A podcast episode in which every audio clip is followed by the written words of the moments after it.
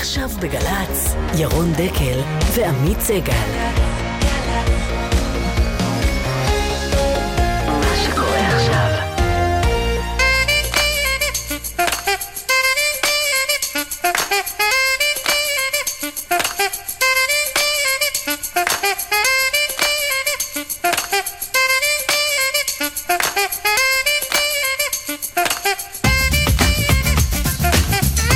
בוקר טוב עמית. בוקר טוב ירון. מה שלומך? אין תלונות, איך אצלך? אה, בסדר גמור, אתה יודע, יום של אה, חדשות לא רבות כן. בינתיים. אבל בכל זאת אנחנו נדבר כאן אה, עם כמה וכמה אה, אנשים שעושים חדשות, כמו אה, שר החינוך אה, נפתלי בנט, על אה, עמונה, על השבת, על אה, שמעון פרס. ש- ידעת שהם נפגשים מדי שבועיים? מדי שבועיים לא, אבל זכרתי ידעת שהם מחליפים מכתבים ביניהם? לא, אבל ידעתי ש... מי שולח מכתבים עדיין? אולי- זאת אומרת פרס, אבל אולי למה? במיילים. כן, תכף נבדוק את זה. אין בעיה. גם נדבר על אה, פורום תקנה, הגוף הזה שמתנהל כבר שנים בשטח האפור שבין אה, מוסר לחוק, ואתמול מפרסם רועי שרון בערוץ 10 כשאתה תקדים. אומר שטח אפור נראה כאילו משהו שם לא, לא לגיטימי, בשטח- בתחום הלגיטימי. בשטח האפור, אבל האפור, שנוי כן. במחלוקת.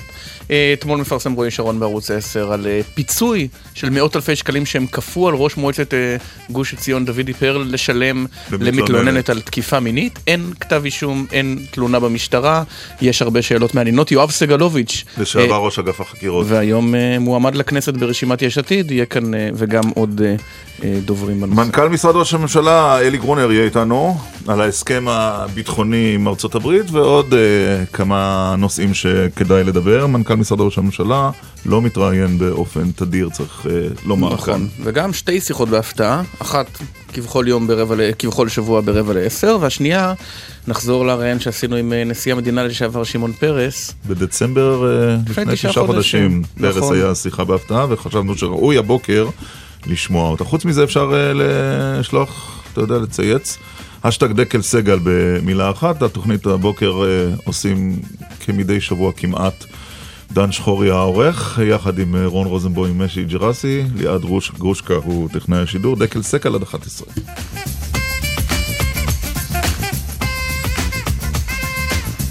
בוקר טוב לשר החינוך, יושב ראש הבית היהודי, נפתלי בנט. בוקר טוב, בוא נשמע יחדיו אה, הקלטה מן השבוע החולף, בסדר? קדימה. בנושא עמונה יש אה, פסק דין של בית משפט עליון, פסק דין חלוט, ולכן אין שום סיכוי להשאיר את עמונה כפי שהיא בנויה היום, איפה שהיא נמצאת היום. ורוב הבתים שם בנויים בקרקע פלסטינית פרטית. אבל כל אותם כללים שחלים על עמונה, הם חלים גם על מקומות אחרים. אתה שותף לדעתו של שר הביטחון אביגדור ליברמן, השר בנט? הלכה עמונה? אנחנו כרגע עובדים על אה, מתווה מורכב אה, שנקרא נכסי נפקדים כדי אה, להעתיק את עמונה אה, מרחק של כמה עשרות מטרים מהנקודה הנוכחית ולהותיר שם את היישוב היהודי. אני חושב שזה בלתי נתפס שבמשך אה, כל כך הרבה שנים יש צווי הריסה על בנייה אה, אה, פלסטינית לא חוקית אה, וגם אה, אה, ברחבי הארץ, אה, בישראל הקטנה יותר, אה, של בנייה בדואית בלתי חוקית, ובג"ץ לא טורח אה, לומר קדימה להרוס, להרוס. וכשמדובר על יהודים, אז אה, אץ רץ לבג"ץ אה, כן ללכת אה, רגע. הביקורת על בג"ץ כבודה במקומה מונח, אבל מה אתה אומר על האמירה של אביגדור ליברמן? הוא צודק או טועה כשהוא אומר שאין סיכוי להסדיר את עמונה במקומה הנוכחי? אז אני אה, אומר שיש כרגע מאמץ עם סבירות לא רעה בכלל, כן אה, אה, לקיים את היישוב על אותו, באותו מיקום, עם הזזה מקומית של כמה עשרות מטרים. אה, ו- ו- ואני אופטימי בעניין הזה. אז למה שר הביטחון אה, הקדים אה, ואמר שזה לא ילך? לא יודע. הוא התייאש מוקדם מדי? תשאלו אותו, אנחנו כרגע עובדים, ואגב גם אה, אנשיו שלו עובדים על הסיפור הזה, אה, של כן אה, להשאיר את היישוב המאוד חשוב הזה כיישוב קיים ולא להתחיל להחריב יישובים בגלל אה, עתירות של לא. ארגוני שמאל. כן, אבל אתה אומר על בג"ץ, שבג"ץ אה, לא, בעצם לא מורה להרוס בנייה בלתי חוקית באזורים אחרים, זאת, זאת ביקורת עם כל הכבוד לא רק על בג"ץ, היא גם על הממשלה שאתה יושב בה. אם, אם אתה באמת חושב שצריך להרוס נניח את סוסיא, את הכפר הפלסטיני הבדואי הלא חוקי שם, אז הביקורת שלך היא לא לא, על לא, אה, אבל- מרים נאורי, על אביגדור ליברמן. אני לא מבקר אה, את אה, אה, אף אחד, אני אומר, בוודאי אנחנו צריכים להרוס, בוודאי הציפייה שלי זה מהמינהל האזרחי ומשרד הביטחון להרוס בנייה בלתי חוקית אה, פלסטינית. אם יש צו הריסה, המהירות הזאת שקופצים כדי להרוס אה, בנייה, אם היא יהודית, אה, לעומת זאת ש, שמשתלטים על אדמות המדינה, אה, אה, אם זה לא כן. יהודים אז נותנים איזה שנים אה, לקרות ומבינים אותם. אה, יש אה, באזורים בנגב השתלטות אה, בלתי חוקית. מה זה, אז בג"ץ, אז אה, בג"ץ שמאל- ב- בג"ץ שמאלני? אני לא מבין. סליחה? בג"ץ שמאלני? לא, אבל יש פה מדיניות, אני לא, לא אתן אה, עכשיו ציון לבג"ץ על ה... נשמע שאתה אתה כן נותן. אתה נתת. נתת. אני, אבל חד משמעית אני אגיד שיש מדיניות איפה ואיפה שאותו בג"ץ שמגלה התחשבות יוצאת דופן על השתלטות בלתי חוקית על אדמות מדינת ישראל אה, של אה, כפרים אה, בדואיים. ו- ולמה היא נובעת, ממה היא בלתי נובעת. האיפה ואיפה הזו? לא יודע, אבל זה, זה לא תקין וזה צריך בוא, בוא להשתנות. ננסה לחשוב ביחד, בוא ננסה לחשוב ביחד ממה היא נובעת. אנ- ואנחנו, ולכן גם שרת המשפטים אה, אה, בהחלט אה, ממנה שופטים עם, אה, עם אה, קו הרבה יותר שמרני, אה, והאיפה ואיפה הזאת היא בלתי מתקבלת על הדעת. זאת אומרת שכרגע בעיניך בית המשפט העליון, אה, זה בעצם מה שאתה אומר, הפסיקה שלו בנושא עמונה נובעת מהעובדה שהשופטים עם השקפת עולם מסוימת, ואת זה אתה אומר איילת שקד פועלת לשנות. אני אומר בדיוק מה שאני אומר, ולא מה שאתם מנסים... לא, לא, זה מה. שאמרת, אמרת... אה, אז אני אומר חד משמעית, יש, אה, חבר'ה, הייתה פסיקה על אה, הריסת בתים בגוש עציון לפני שבועיים, שלא היה שום צורך, היה כבר פתרון, לא היה שום צורך להרוס את הבתים האלה. אף אחד לא ירוויח מזה, רק להרוס בתים שקיימים עשרות שנים, בתים בנויים, גדולים. כן. אה, אה, וזו אמירה שהמדינה מתמהמת בהרס הבתים. אוקיי. אני לא זוכר, אני לא זוכר, שנייה אני אשלים את המשפט, כן. לא זוכר את אותו בג"ץ בא ואומר למה המדינה מתמהמת בהרס אה, אה, בנייה בדואית. הנקודה, הנקודה הזאת ברורה, השר בנט. אני רוצה אבל רק לסיכום הנושא הזה, כי אנחנו רוצים. אנחנו רוצים להגיע לנושאים אחרים. לסיכום הנושא הזה, התחושה אה, שלי, ותקן אותי אם תחושתי אה, מוטעית, שעל הנושא הזה, גם אם המתווה לא, יוס, לא, לא יושלם כפי שאתה חושב, לא תפוצצו על זה את הממשלה. התחושה שלי נכונה, או שאני טועה בגדול? תראה, ה- הציפייה שלי מהממשלה זה שהיא תעשה את כל מה שאפשר אוקיי. כדי להסדיר. ו- זה בידינו. מה בסוף אה, בג"ץ יכריע זה לא בידינו, זה אוקיי. בידי בג"ץ. הבנתי. אבל אוקיי, אנחנו בסדר. מהצד שלנו, ו- וזו הציפייה מ... ברור. אוקיי. עכשיו תשמע, אתה מדבר על עמונה ב... במילים אחרות. אתה מדבר על עמונה בלהט רב. לאן אה, נעלם הבית היהודי והעומד בראשו בנושא השבת? אנחנו יודעים מה חושבים החרדים, יודעים מה השבת חושבים... אפרופו הרכבת. כן, יודעים מה חושבים אה, החילונים, נכון. רק מה חושב יושב ראש המפלגה הדתית-לאומית. זו השאלה הכי לא קלה יודעים. שעמית שואל הבוקר, הוא שאלה פתוחה, מה אתה חושב? אני אה, כבר התבטאתי ואני אגיד את זה עוד, פעם. השבת זה נכס מיוחד, ייחודי של, של, של העם היהודי לעולם, של הקדוש ברוך הוא לעולם, ו- ובוודאי שבמדינה יהודית צריך שלשבת יהיה צביון מיוחד. עכשיו, צריך לשבת אה, בשכל ישר, כל הנוגעים בדבר, ולאתר. ברור שאנחנו לא, אה, אה, יש דברים חיוניים שצריכים להתקיים גם בשבת, וברור שמצד שני הלכו הרבה מעבר לחיוני ממש, ולכן הנוהל עכשיו שנכנסנו אליו, של עבודה הרבה יותר הגיונית, זה הנוהל הנכון. לא, אבל, יודע, אבל, אבל אני, לא, אבל אני לא מצליח להבין, אתה אומר לנו את דעתך, אתה אומר את דעתך כי, כי, כי אנחנו שואלים אותך, הבית היהודי, שכל הזמן אומרים עליו, טוב, הוא מתעסק רק בהתנחלויות, אין לו מה להגיד בא- באופן מוצר על מעמד השבת? אנחנו נזכה פעם לדעת מה חושבת הציונות הדתית על הנושא הזה? הנה, אני, אני אומר את זה בצורה הכי ברורה. כן, אני- כי זה נשאלת. לא- זה לא נשמע לנו כל כך. ברור, זו הבעיה. לנו זה לא אז- נשמע אז- כל כך ברור. אני, אז אולי תנקו קצת את האוזניים. אה, אחרי שבת השידור. להיות, אה, אה, חלילה ש, ששבת תהפוך ליום רגיל, שהולכים לעבודה ויש מסחר כמו ביום רגיל. מצד שני, יש, ב, ב, אנחנו לא מדינת הלכה ולא מתכוונים להיות מדינת הלכה. ובתחומי תרבות למשל, אני גם אם זה, זה לא מקיים את השבת, אני חושב שתרבות כן, ומסחר? זה בסדר שיהיה... מסחר, כמו שהשר דרעי מנסה עכשיו לצמצם את המסחר בשבת, מקובל עליך הצעד של דרעי? אני, חושב כמצפן שמסחר אה, בשבת, וככל שהשבת תהפוך להיות יותר ממוסחרת, יותר אנשים עובדים, זה רע, בוודאי, זה לא כלומר, טוב. כלומר, דרעי פועל נכון, דרעי פועל נכון. אתה יודע, יש המון, עכשיו אני נותן מצפן, יש המון המון דוגמאות. אני לא כל כך רוצה מצפן, אני רוצה כותרת. אה, אני יודע, זה, זה תצטרך לעבוד יותר קשה. טוב, אז אני... השבת, השבת באמת, אה, אני שואל אתכם, אני שואל כל בן אדם שהוא לא חובש כיפה שמקשיב פה, באמת אנחנו רוצים שבשבת יעבדו מפעלים, יהיו מרכזי אה, קניות, ובעצם כולם ילכו לעבודה, זה יהיה עוד יום? אתה יודע, זה, זה יהיה עוד יום רגיל, זה מה שאנחנו רוצים במדינה שלנו? אני חושב שרוב מוחץ של הציבור, חילוני ודתי כאחד, אה, מרגיש ככה. למה, למה לכם מגיע יום מנוחה ולא לכלל עובדי ישראל? אבל כל מה כן, שרציתי לדעת זה אם דרעי פועל נכון. אה, שוב, אה, טוב, לא מלפיד לא קיבלת שבוע שעבר, אז מבנט תקבל תשובה. זה כל כך קשה. אני אציע לך תשובה חלופית, השר בנט. אתה היית פעם בברית עם יאיר לפיד, אבל עכשיו אתה מהדק מאוד את הקשרים עם ליצמן. ראינו את איילת שקד בחתונתו של הנכד של האדמו"ר מגור, כבוד מאוד גדול ששרים בכלל ושרות בפרט לא זוכים לו. ואתה לא רוצה להגיד שום דבר שיעצבן את החרדים. אני, סליחה, אני אומר את עמדתי. אתה יודע, אני גר במשפחה מעורבת, אשתי היא מרקע חילוני. כן. ואיכשהו אנחנו הצלחנו לגשר על הדברים האלה כי יש רצון טוב, והשבת שלנו היא שבת מדהימה.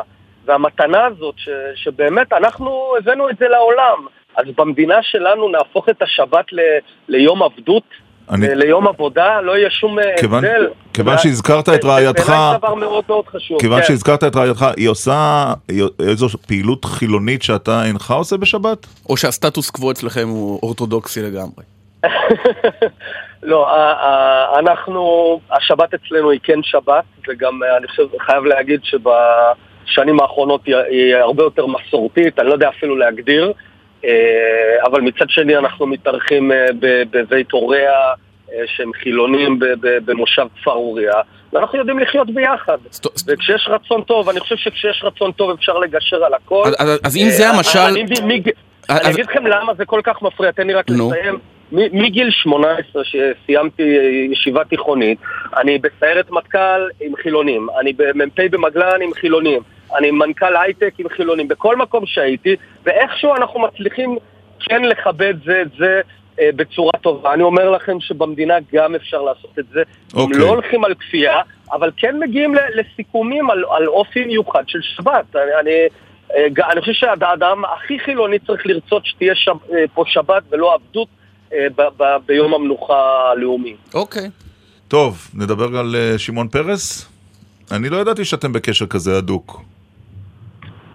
אמ, זה לא היה מאז ומעולם, אה, זה היה, זה נולד לפני בערך אה, שלוש שנים, כשנכנסתי לזירה הפוליטית והתחלנו להכיר, אה, הוא היה עדיין נשיא.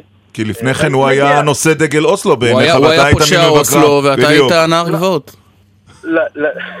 כן, לחלוטין בצד המדיני, אנחנו לא מסכימים, זה, זה ברור, בצד ה...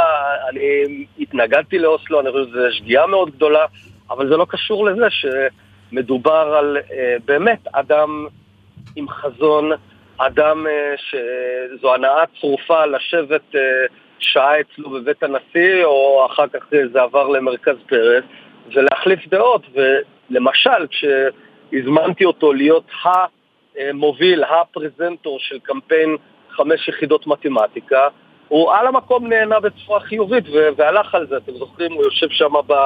כן, את זה אנחנו זוכרים. אה, אבל אתם מחליפים מכתבים? עמית טוען שאתם, אני בכלל, מחליפים מכתבים זה מונח שלא אמור להיות משודר ברדיו. נכון.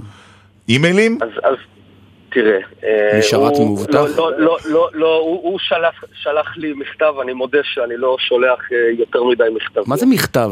ממש עם מעטפה כזה ועם בול? ועם בול? אשכרה ככה, אפילו לפני כמה שבועות הוא שלח לי איזשהו מכתב על... על איזשהו ספר שהוא המליץ לי לקרוא של אה, עמוס עוז. תראה, אני חיפשתי... מה הוא כתב? נפתלי היקר, ראות פניך לא פיללתי. לא, אולי הוא שלח גם את הספר? לא. אה, רק מכתב עם. המלצה. המלצה. נכון, נכון. עכשיו, אה, אה, באמת אה, יש כל כך הרבה דברים טובים לומר על פרס בשעה הזאת. אני רוצה לומר, ואני אדם אה, מאמין, אה, אני מתפלל יחד עם כל עם ישראל. מי שברך אבותינו, אברהם, יצחק ויעקב, הוא יברך את החולה, שמעון בן שרה. פשוט שיהיה בריא. שהנשיא הקודם יהיה בריא. ת- אה, הוא הוא ב- בחי הרבה מאוד שנים. ת- ת- אבל הספיק לעשות כל כך הרבה בשביל עם ישראל ב- בשנים האלה, מדימונה, אה, דרך אה, רכש אה, ביטחוני, דרך אה, אנטבה. מה- מה יש שהוא בד- היה הדוחף מה יש. בדימונה, השר בנט, בתור חבר קבינט? מתפרה, אני לא? רוצה לספר לכם משהו, משהו שהוא סיפר לי ב- בפגישה האחרונה שלנו, זה היה ב- ביום אנטבה, אה, הוא לא היה בחגיגות והכל, והוא אמר לי אה, שכשהוא קידם את זה, כל ה... צחקו עליו ואמרו לו, זה קבינט מה? הפנטזיות של שהוא קידם את מה? אנטבה. את אנטבה. אה, את אנטבה, אה, אוקיי. אנטבה זה לא כן, חסוי. אז, אז, אז, אז, אז הרי כשהוא קידם את אנטבה ב- ב- בימים, הייתה סקפטיות מוחלטת גם של המטכ"ל, גם של ראש הממשלה דאז, יצחק ברור. רבין. אה, אה, קידם, ועדיין הוא קידם את זה. וקראו יש- לו פנטזיונר. לא, לא, יש פה- יש פה דבר מדהים. אבל, יש שתי שאלות שאני עוד חייב לשאול אותך על פרס שקשורות. למשהו הזה. אה, אתה אמרת השבוע שהיהדות אה, חשובה יותר מתמטיקה ומדעים, מה פרס חשב על זה? תראו, פרס אה, באמת ראה ביהדות אה, דבר כל כך מרכזי, אני אגיד לכם מה, הוא פעם אה, כתב, הוא כתב, יש כאן מחדל היסטורי גדול, זה פרס.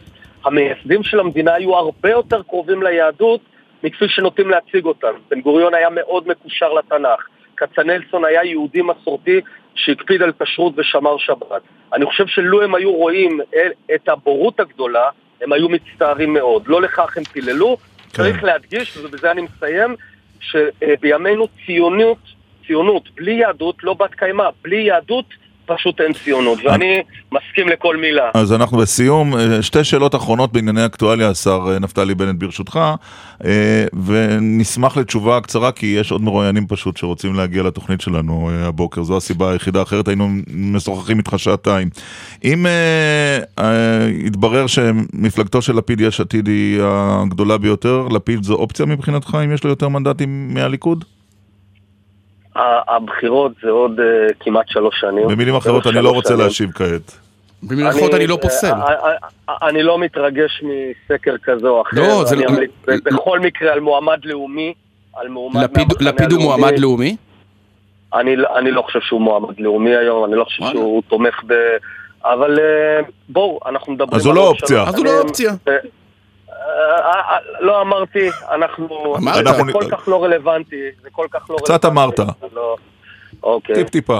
שאלה, נוספת, על ההסכם עם אה, ארצות הברית שנחתם אמש, הוא הטוב ביותר שניתן היה להשיג לדעתך?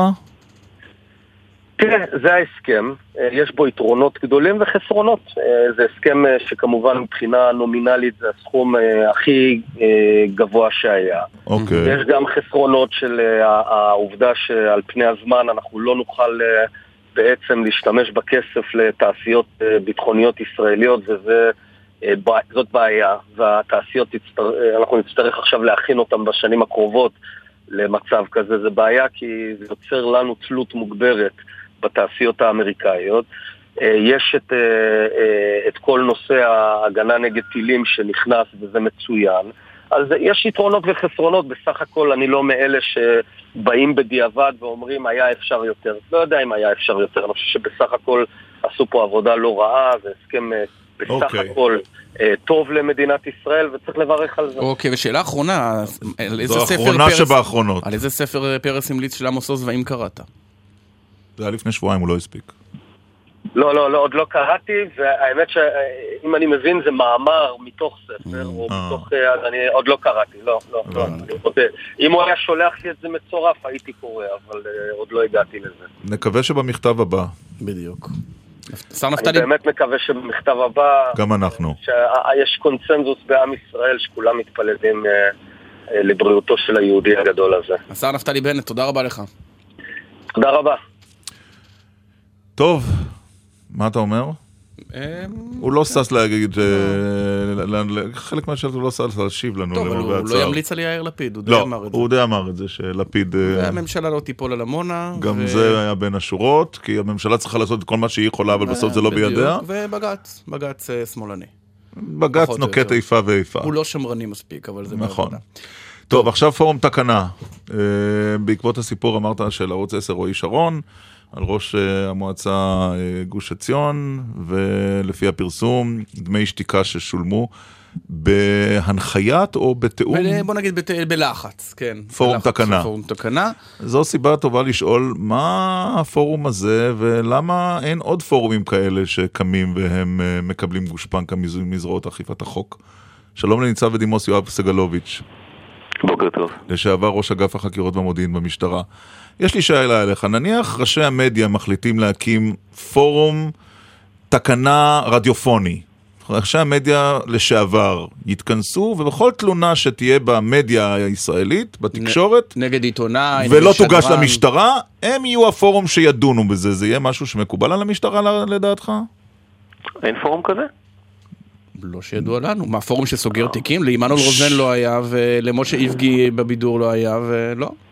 אז כיוונתי לגדולים. תראו, הסיפור של... אה, קודם כל בתקשורת, אני לא, לא, לא יודע מה קורה בתקשורת, אבל אה, להקים פורום זה יכול להיות דבר אה, לא רע בכלל, דווקא, לאו דווקא בנושא של תקיפות ועבירות מין.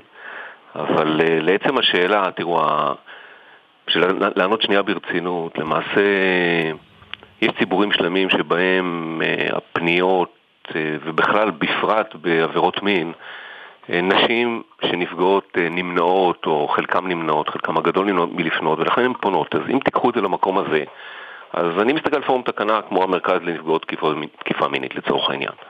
אם מסתכלים על זה כך, זה נראה מובן מאליו, אין שום שאלה. השאלות באות ומתעוררות... והפורום אה, הזה כאשר- גם מוסמך להציע הסדרים, לא, ודמי אני- שתיקה, אני ו...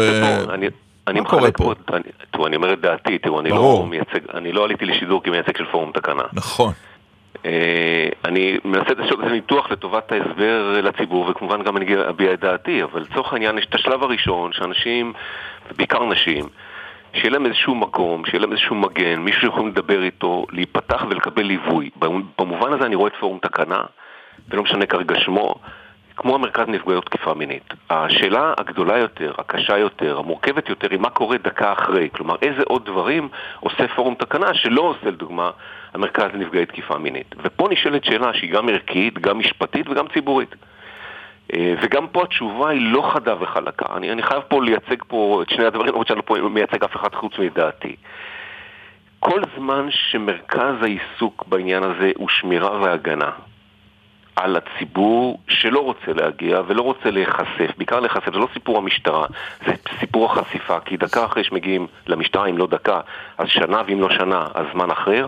החשיפה היא חשיפה ציבורית, מפה זה מתחיל. זה לא החשיפה בפני החוקר המשטרתי. אלא? זה החשיפה הציבורית, החברתית, את כל מה שקורה לכל נפגע תקיפה מינית בכל מקום במדינת ישראל, עולה עשרות מונים בחברות סגורות יותר. שחלקה זה החברה, אה, פורום תקנה הוא בעיקר מתייחס לחברה של הציבור. לא, אבל הפורום. אבל זה משהו אחר לגמרי. פורום תקנה קם בדיוק לשטח האפור. הרי בזמנו, אני לא אוקיי. יודע אם היום, לא הוסדר היה, לא הוסדרו היחסים בין רב לבין נניח תלמידים בגירים שלו, או אוקיי, תלמידות אוקיי, בגירות. אני- אני אתן- אבל השאלה היא, השאלה היא יותר מזה. כש- כשפורום תקנה עובר, הולך עוד מרחק, ועכשיו יש כאן כבר, אתה יודע, זה- זה זה אני- לא אני- רב, זה ראש אני מועצה, לך. ובמקום תלונה, במקום שיחה חקירה, היועמ"ש מכשיר את התשלום של מאות אלפי שקלים תמורת סיום הפרשה, זה מקובל? זה פה, אני, אני, אני שם פה הערת אזהרה לעצמי על הדברים שאני אומר, אבל גם לכם. תראו, אני לא יודע מה היועץ המשפטי הכשיר או לא הכשיר. אני רוצה לדבר רגע על, על מה שאני שמעתי בדיווח התקשורתי שהיה. כן. אם שעוברים גבול מסוים, נגיד, עכשיו אני אומר דעתי, שעוברים את גבול מסוים, שהגבול הוא איננו הטיפול בנפגעת או בנפגע, מתחילים להתעסק כרגע ברמת ענישה כזו או אחרת, זה מקום שפורום תקנה לא צריך להיות בו, נקודה.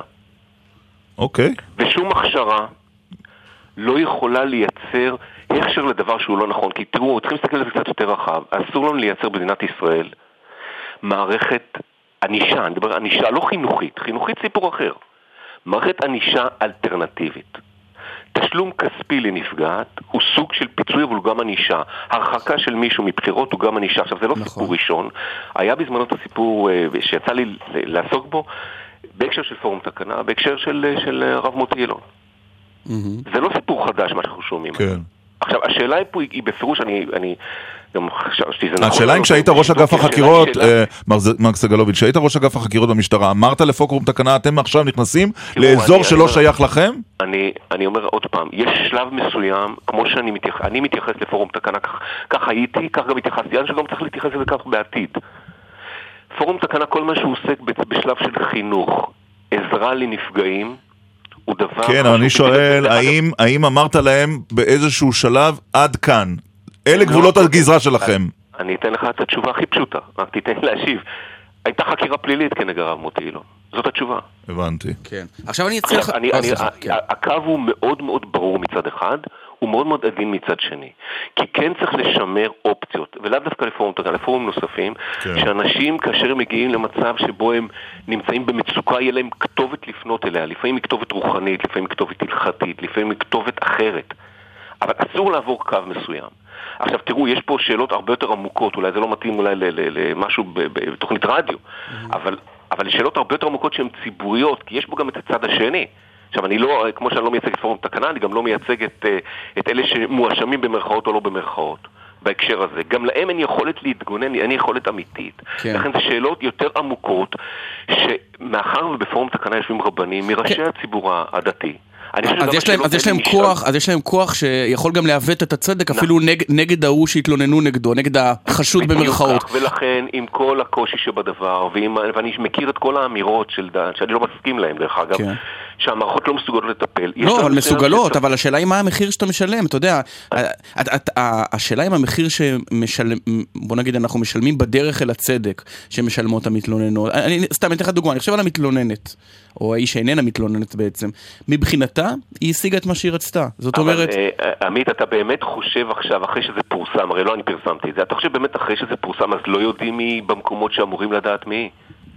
האם בתוך בתי הכנסת, שאני אולי פחות מסתובב בהם, לא יודעים במה מדובר?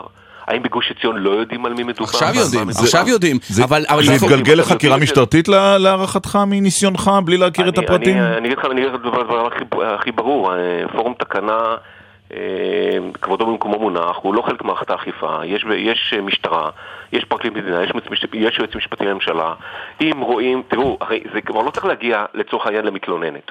בהנחה שהסיפור כן. הזה נכון, בואו בוא נלך תיאורטית, נגיד נו. יש סיפור כזה, כן. צריך לקבל אישור ממישהו לשאול מישהו על מה שהיה, יש רשימת אנשים שמעורבים בסיפור, מעורכי דין. ועד אחרים, כן. פורום תקנה קם לשמור ברור. על נשים ולעזור להם.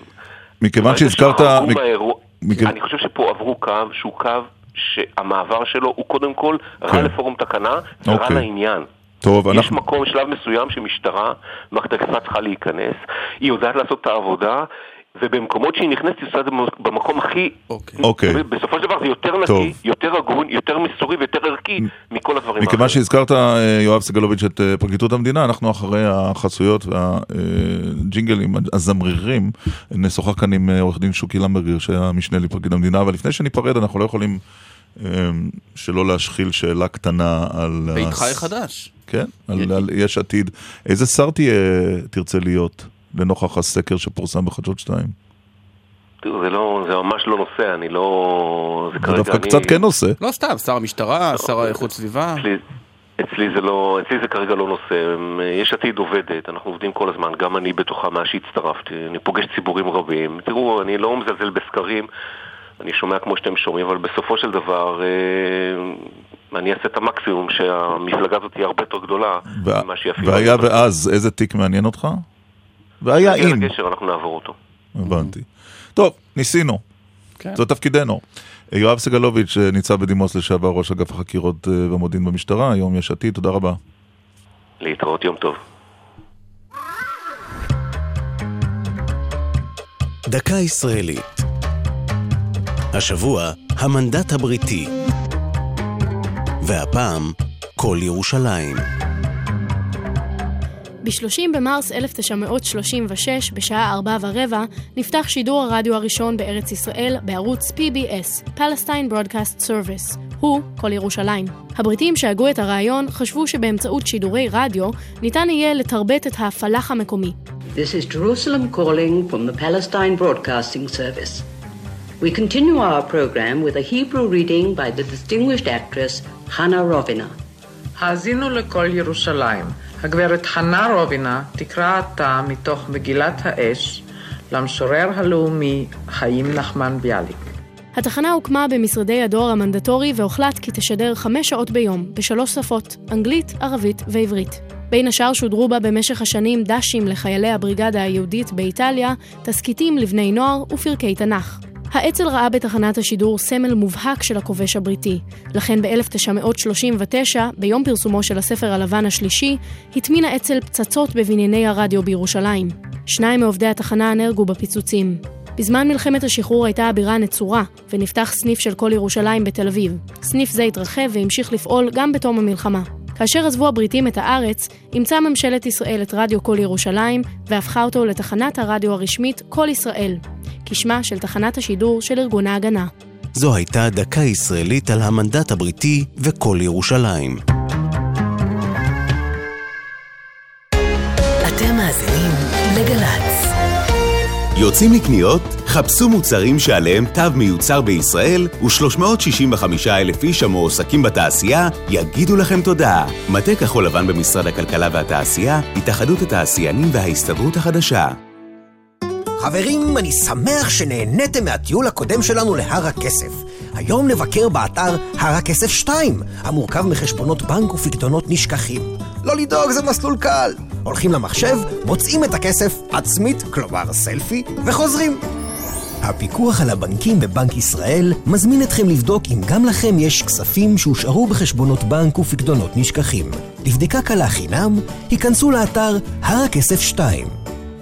שלום, כאן המשפחה מהפרסומת של פיקוד העורף. זוכרים מה יש ב-20 בספטמבר? ב-20 בספטמבר, י"ז באלול, כולנו משתתפים בתרגיל העורף הלאומי. מ-11:05 עד 11 ורבע בבוקר יופעלו אזעקות תרגול באופן מדורג לפי אזורים ברחבי הארץ, וב-7:05 בערב תופעל עוד אזעקה. איך מתרגלים? פשוט נכנסים למרחב המוגן הקרוב ומוודאים שאתם מוכנים. מוכנים בשגרה, מוגנים בחירום. עוד פרטים, באתר פיקוד העורף, או חייגו 104. האם נמצאה העדות לממלכת דוד בעמק האלה? לראשונה, הממצאים שהסעירו את החוקרים נחשפים לקהל הרחב. תערוכה חדשה על החיים בימי דוד המלך. בין דוד לגוליית, חידת קיאפה. אתם מוזמנים לגלות עיר מסתורית בת שלושת אלפים שנה במוזיאון ארצות המקרא ירושלים. חפשו בגוגל חידת קיאפה.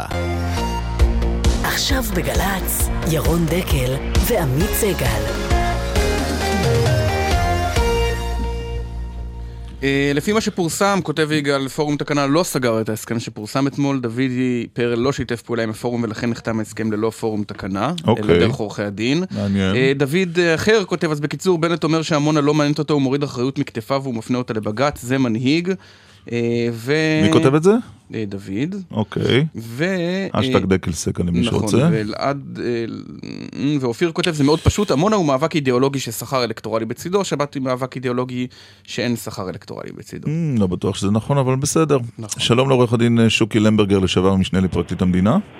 שלום וברכה. ושלום לפרופסור יובל אלבשן, דיקן הפקולטה למשפטים בקריה האקדמית אונו. שלום וברכה, בוקר טוב.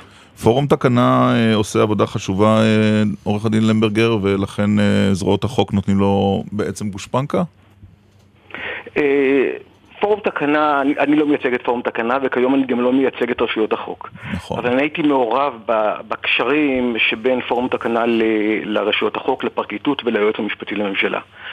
התפיסה המשפטית שעל פיו פועל, לפחות בתקופה שאני הייתי, ואני מעריך שזה קיים גם היום, זה לראות את הפעילות של פורום תקנה בהקשר, ואני אדבר קצת משפטים, לסעיף אה, 268 לחוק העונשין. סעיף 268 לחוק העונשין אה, מסדיר אה, הליכי שפיטה שנעשים בגופים וולונטריים. או בגופים או מעין גופים. זה לא ברור, אבל זה ההקשר שב, שהיועץ המשפטי והפרקליטות התייחסו לגוף, לפורום תקנה. וזה כולל גם תלונות בענייני מין, עבירות נכון, מיניות. זה, זה, נכון, פורום תקנה, אה, סעיף 268 מדבר על, גם על עבירות, הוא מדבר על עבירות פליליות, הוא מדבר על עבירות נגד החיים, גוף או המוסר שדינם מאסר שלוש שנים או יותר. ועוד כל מיני עבירות נוספות, אבל בהקשר שלנו אני חושב שאלו העבירות הרלוונטיות. אה, בהקשר של עבירות מין, עבירות של הטרדה מינית, תקיפה מינית וכיוצא באלו דברים. עכשיו, החוק אומר את הדבר הבא, ונוצרה גם הבנה עם פורום תקנה, שאני מקווה שהיא עדיין בתוקף. ואומר, על פי החוק, כאשר גוף מסוים נמצא בהליך שפיטה וולונטרי, או שזה גוף או מעין גוף, שיש באפשרותו בסופו של ההליך לנקוט בסנקציות, mm-hmm. למשל, או להוציא אדם מגוף מסוים, או לפרסם לגנאי ברבים, או כן. להטיל עליו עיצום. זאת אומרת, יש הכרה.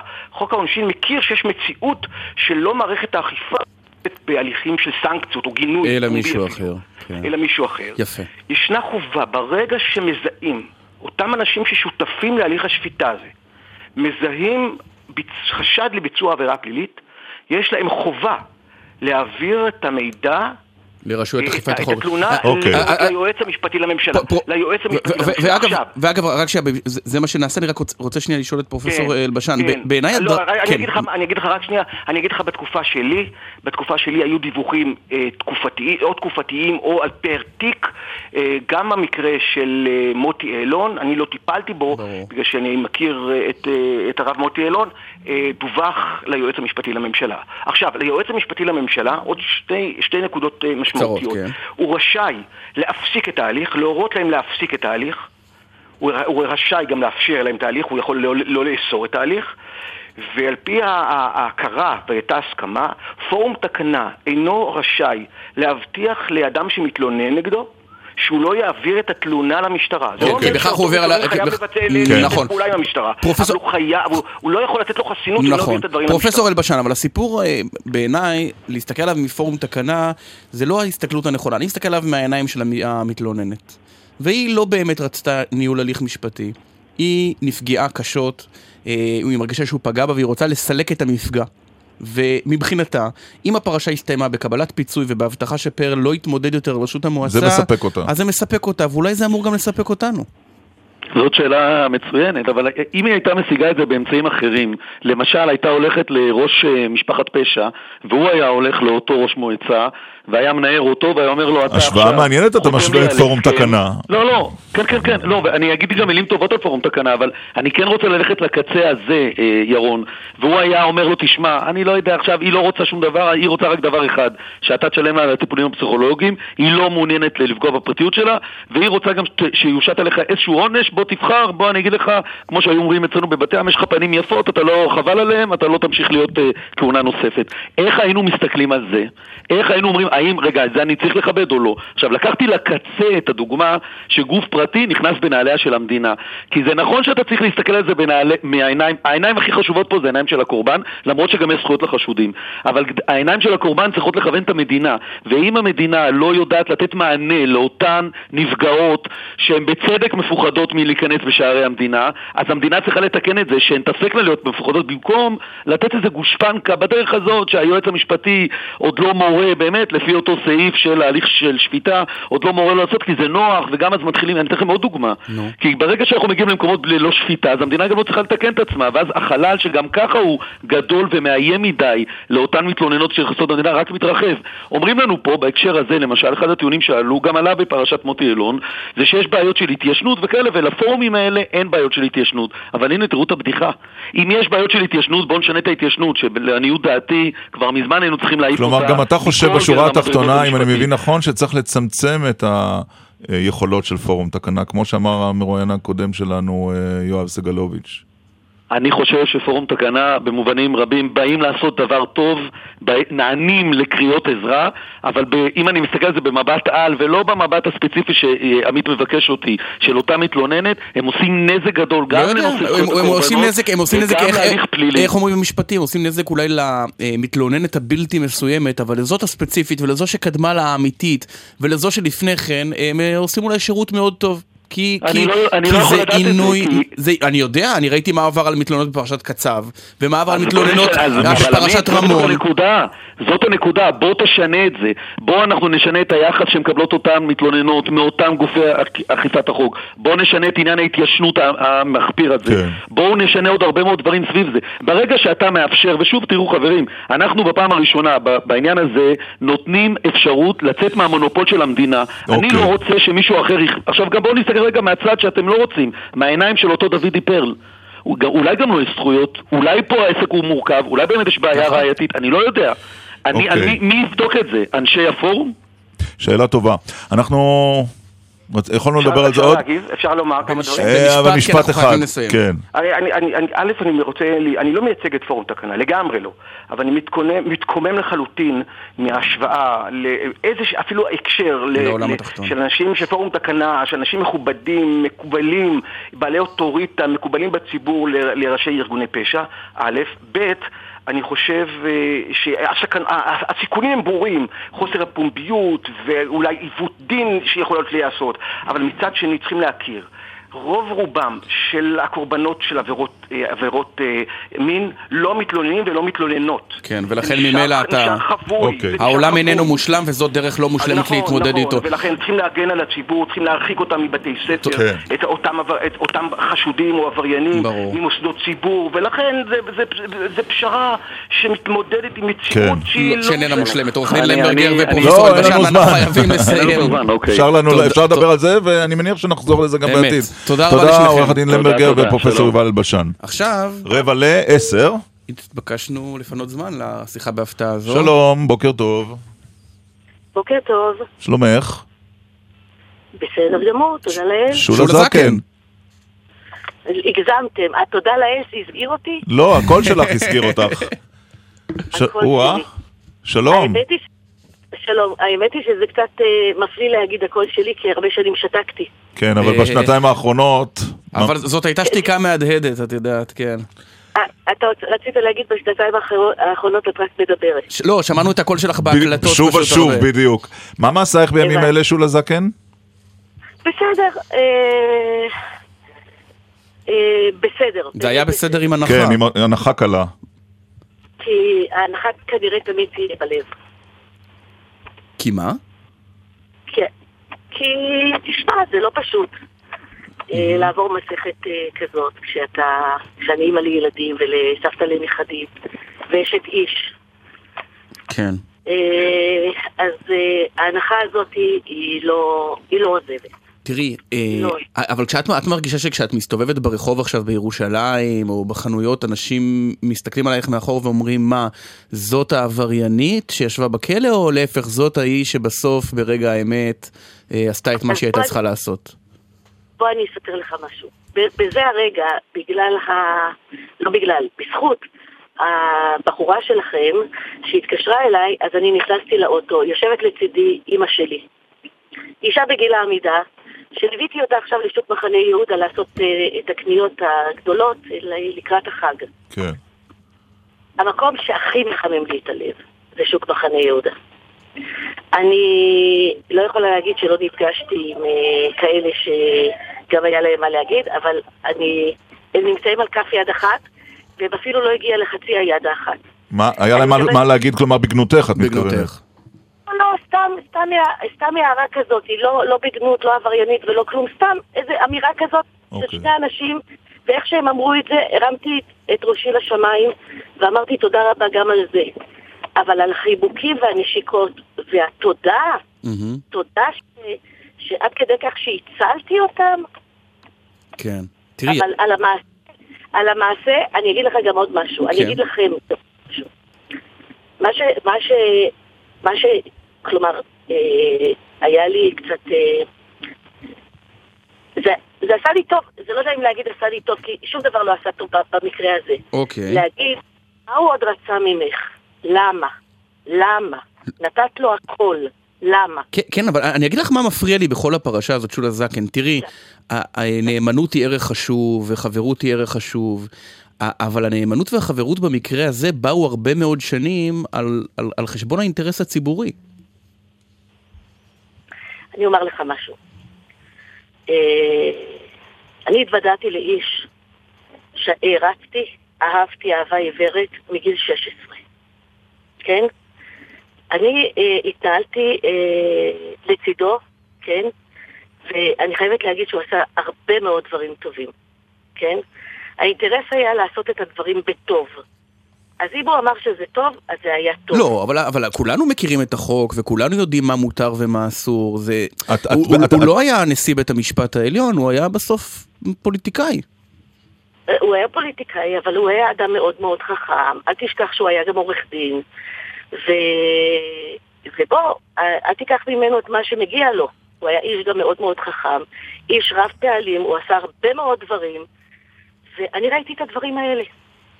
וכשהיו דברים אחרים, ושהוא הסביר לי אותם שהם בסדר, אני לא חשבתי שאני צריכה לבדוק מעבר לזה. לא, עובדה שכן, אני אגיד לך למה כן, כי כשמגיעה המשטרה את כבר יודעת שזה לא בסדר. זאת אומרת, בזמן אמת, אני, בזמן אמת אולי נניח באמת יש את הקטע התודעתי הזה שהוא משחק לך בתודעה, מתי אבל הבנת ש- כשמגיעה המשטרה... מתי הבנת- מתי הבנת שזו זו עבירה על החוק, מה שקורה? אה, אני הבנתי די אה, לפני המשטרה ולפני הכל, והתרעתי ואמרתי, אבל היו לזה הסברים ששכנעו אותי בזמנו. את מתחרטת? לא. לא מתחרטת? לא, אני אגיד לך, אני מתחרטת על דברים אה, לא, לא בסדר שעשיתי, כן. בוודאי. הפרטה הזאת, אני גם שילמתי את המחיר. כן. כן? שילמתי את חובי לחברה. ואני אעשה את זה בלב שלם. לדעתי יש בעיות בקו קצת. שולזה, כן? אוי, חבל, היה מעניין דווקא. כן, אולי ננסה שוב, יש לנו... כן. Mm, יש לי כמה שאלות לשאול אותה. יש לי עוד גם, נכון. אה, נקרא ציוצים בינתיים. כן. אה, למערכת גל"צ את- אתם לא צריכים להקליט את השיחה בהפתעה, שולה תדאג לזה. אוקיי. בסדר? אה, זה לגבי השיחה הזו שרק באמת התחילה. אני לא יודע, אני חייב להגיד שזה קצת קשה לי עם ההסברים האלה על זה שאומרת אדם חכם. הנה. כן, איפה... אז- אז על מה את מתחרטת? לא, היינו בשלב החרטה. לא לחשוב שעדיין מאזינים לנו. שמה, שמה? אה, את מתחילה לחשוב שמאזינים לנו? לנו. די. אני- יש לי הרבה הומור שחור, שזה מה שמחזק אותי, אבל אה, כן. איפה היינו? בחרטה? בחרטה, כן. אז אני שמחה ששם נותקנו, כי יש לי הזדמנות אה, להגיד את זה עוד פעם. יופי. שזה יישמע יותר רציני, כי באמת אני מתחרטת. באמת ובתמים, ואני שילמתי את חובי, והיה חשוב לי לשלם את החוב הזה, מפני שיש לי משפחה נהדרת, ואני מגדלת ילדים נהדרים, והיה חשוב להראות שמי שעושה עבירה, צריך גם לשלם עליה. אז אה, עשיתי את זה בלב שלם. היה לך- אבל מתחרטת שהייתה לי הזכות ללוות איש בסדר גודל כזה. היה לך קשה אה, או הקלה ביום שאהוד אולמרט אה, החל לרצות את עונשו? לא, לא היה לי שום דבר, זה משהו ש... שום דבר? שום רגש? רגע, ראש הממשלה עובר עכשיו, רק שנייה. פעם היית בש- בתוך אולי הוא- השיירה אולי הוא הזאת. מאזין לנו. פעם היית בתוך השיירה הזאת, נכון? נכון, פעם הייתי בתוך השיירה, אבל אתה יודע מה, אני מסתכלת על זה ב... בככה בזיכרון טוב, וזהו, עבר. כן. אז בואי נחזור ליום שהוא נכנס אה, לכלא, אהוד אולמרט, ראש הממשלה לשעבר. אני אומר לך משהו, אה, עם אהבה כל כך גדולה שהייתה לי אליו, אה, אחרי אהבה כזאת היא אמורה להיות או שנאה או נקמה או לא יודעת מה, כן? אין לי. אין. אין בי שום דבר. ריק? קשה לכם להאמין. ריק. זה משהו שבגללו ובזכותו אני יותר התחזקתי. יש לי הרבה תודה לקדוש ברוך הוא מפני שלא האמנתי שזה מה שיהיה. אין לי שום דבר. אין לי שום כלום. ממה את מתפרנסת? ממה את מתפרנסת היום, שולה זקן? אני עדיין לא כל כך מתפרנסת, אני מקווה שאני, אחרי החגים, אני מקווה שאולי אה, אני אתחיל לעשות את ההרצאות, אני מתכוונת לכתוב את הספר שלי, אבל בעיקרון אני לא מתפרנסת. לא מתפרנסת, אז ממה- ממה את חיה? מה את חיה? אה, הבעל שלי עובד, ויש לי משפחה נהדרת. מהמם. תגידי, אה, ועובר לך- לך... היית- הייתה לך תחושה של חמלה בשלב כלשהו על אולמרט, שאיתו עבדת אה, שלושה עשורים ויותר? כשהייתה לי חמלה, ואמרתי איזשהו משפט בעדינות, בקטנה, כן, הותקפתי על ידי כל הסובבים, שאמרו לי שהוא לא היה לו חמלה עליי, ולא על הילדים שלי, כן. שהוא רצה פשוט לקבור אותי, את- כן? כן. אז, אה, אז שאני אפסיק עם זה. לא, אבל, אבל אני אגיד לך מה, מה מדהים בהקלטות, שאהוד אולמרט היה אדם, אה, הוא עדיין אדם חכם מאוד ומבריק, אדם שהצליח אה, אה, ל, לשתות שנים במערכת אכיפת החוק ובכולם, ובסוף אבל, מי שהפילה אותו זה מישהי שברור בעליל מההקלטות שהוא לא ממש סופר אותה. איך זה קרה? אנשים אומרים איך קמה, סליחה על הבוטות, איך קמה המזכירה, שהתחילה לעבוד אותו בגיל 16, איך קמה מלפפון והיכה את הגנן. לא, אז בוא אני אומר לך משהו. היה לי יותר אה, מזל משכל, מפני שאת ההקלטות אני עשיתי בגלל שהוא כבר, אה, הוא כבר, אה, שיבש לי את חוטי המחשבה בצורה כזו שכבר לא ידעתי מה אני אמורה להגיד. אפילו ביום של העדות שלי. בזמן עלייתי לדוכן הוא עוד הסתובב בין בני המשפחה שלי, ואפילו היהירות הייתה כל כך גדולה שהוא גם פנה לעורך דין שלי ולבקש ממנו שבכל זאת אני אקח על עצמי. הוא כל כך בלבל אותי, שהיום אני יודעת למה זה נעשה, כן? כן. ש, שבסוף אף אחד לא יאמין לי. היית צריכה גם, היית צריכה גם להתיר נדר שנדרת לאביך. נכון, אבל, אבל אה, אה, אם הייתי מקליטה את זה לצורך אה, שימוש, אז הייתי מוציאה את עצמי קצת יותר טוב. הלוא אני נשמעת גם רע מאוד, כן. כן? אבל אה, זאת לא הייתה תעודת ביטוח שלך? מה פתאום? בכלל לא ידעתי את זה. אני כשהלכתי למשטרה ו... וביקשתי אחרי שהבנתי שהוא בגד בי בצורה כזו, אני לא נתתי שום דבר, לכן הם זרקו אותי מהמדרגות. תגידי, שולה... אתם זוכרים, אני הלכתי פעם אחת. נכון. תגידי, שולה זקן, אני חייב לשאול שאלה אחת, מה- מהניסיון שלך באמת, מהמקומות. האלה. האם אה, מדינת ישראל היא מדינה מושחתת במובן הזה שיש עוד, כמו הולילנד יש עוד 100 פרשות כאלה, וכמו לא ראשון טורס יש עוד 100 כאלה שלא נחשפו. למה, למה, למה אני, למה אני? אני רק שואל, כי את התבוננת שם, היית הרבה לא מאוד שנים שם. קשורות בכם, לא שקשורות לא, בך, בכלל. ממה ש- ממה שראית במהלך 30 השנה שלך. רגע, קודם כל, קודם כל אין על מה להאשים אותי על דברים שלא עשיתי, אז כך שלא. לא, לא עלייך, לא, לא שאלנו עלייך, שאלנו על אחרים, ממה שאת רואה. אבל פה, תשמע, יש לנו משטרה, יש לנו מערכת, אה, תשמע, יש פרקליטות ש... שלא משאירה אף אחד חייב, אז אה, בסדר, שיעשו את העבודה שלהם, אני לא מתכוונת אה, לקצר להם תהליכים. שולה זקן. תודה רבה שעלית אה, בדקל סגל לשיחה בהפתעה, אנחנו מאוד מודים לך. תאכלו- לי משהו? שנה טובה? שנה טובה. טוב, אז גם אני אאחל לכם שנה טובה. תודה רבה. ובהצלחה בקניות תודה. בשוק. תודה. להתראות. אנחנו נשוב בשעה הבאה עם טוב, אה, זה אלי היה גרונר. מעניין. כן, מעניין. איך היא אמרה? אה, אה, איך זיהיתם אותי אחרי ששתקתי כל כך הרבה שנים. כן. אה, מנכ"ל... גם זו שתיק- גם זו- גם זו שתיקה. מנכ"ל משרד ראש הממשלה יהיה כאן מיד אחרי החדשות בדקל סגל בשעה השנייה.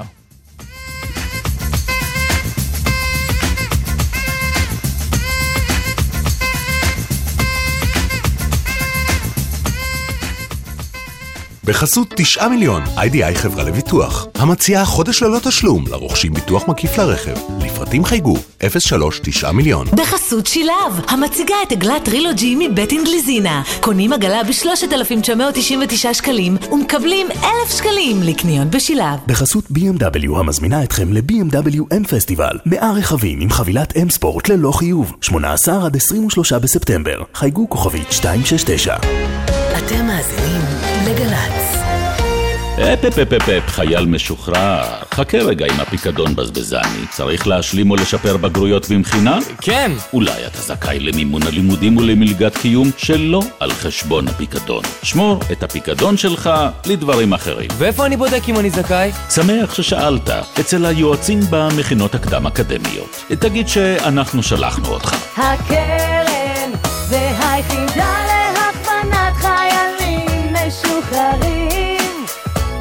במשרד הביטחון המקפצה שלך לאזרחות תגידי, מה שלום אמא שלך? איך היא מסתדרת לבד? היא כבר לא לבד. הכירה מישהו? באמת? זה לא מה שאת חושבת. היא הצטרפה לתוכנית כאן גרים, והיא נהנית מהחיים. אזרחיות ואזרחים ותיקים, גרים לבד? מחפשים שותפים? הצטרפו לתוכנית כאן גרים. הציעו לסטודנטים חדר בביתכם בהשתתפות סמלית ותיהנו מפעילות חברתית משותפת. לפרטים על תנאי התוכנית חייגו כוכבית 8840, המוקד לאזרחים ותיקים. התוכנית בהובלת משרד הבינוי והשיכון ובשיתוף התאחדות הסטודנטים והמשרד לשוויון חברתי. עכשיו בלוטו 22 מיליון שקלים, ובדאבל לוטו 44 מיליון שקלים. לוטו, מה יסדר לך את החיים? שלום, כאן השף שגב משה.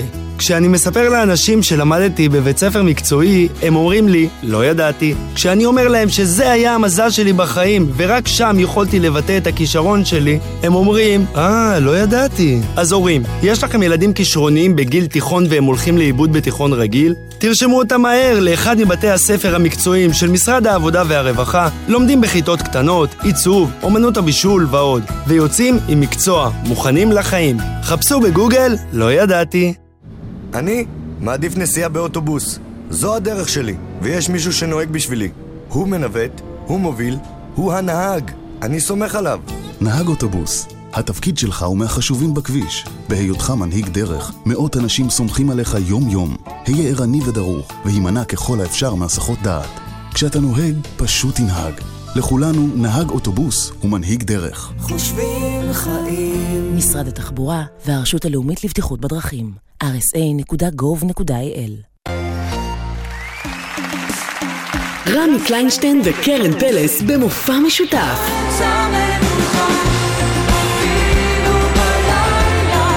מתנות קטנות, עם אלה החיים, תפוחים ותמרים, מבול ועוד ממיטב הלהיטים בביצועים משותפים. הערב בתשע באמפי קיסריה ובשידור חי בגל"צ.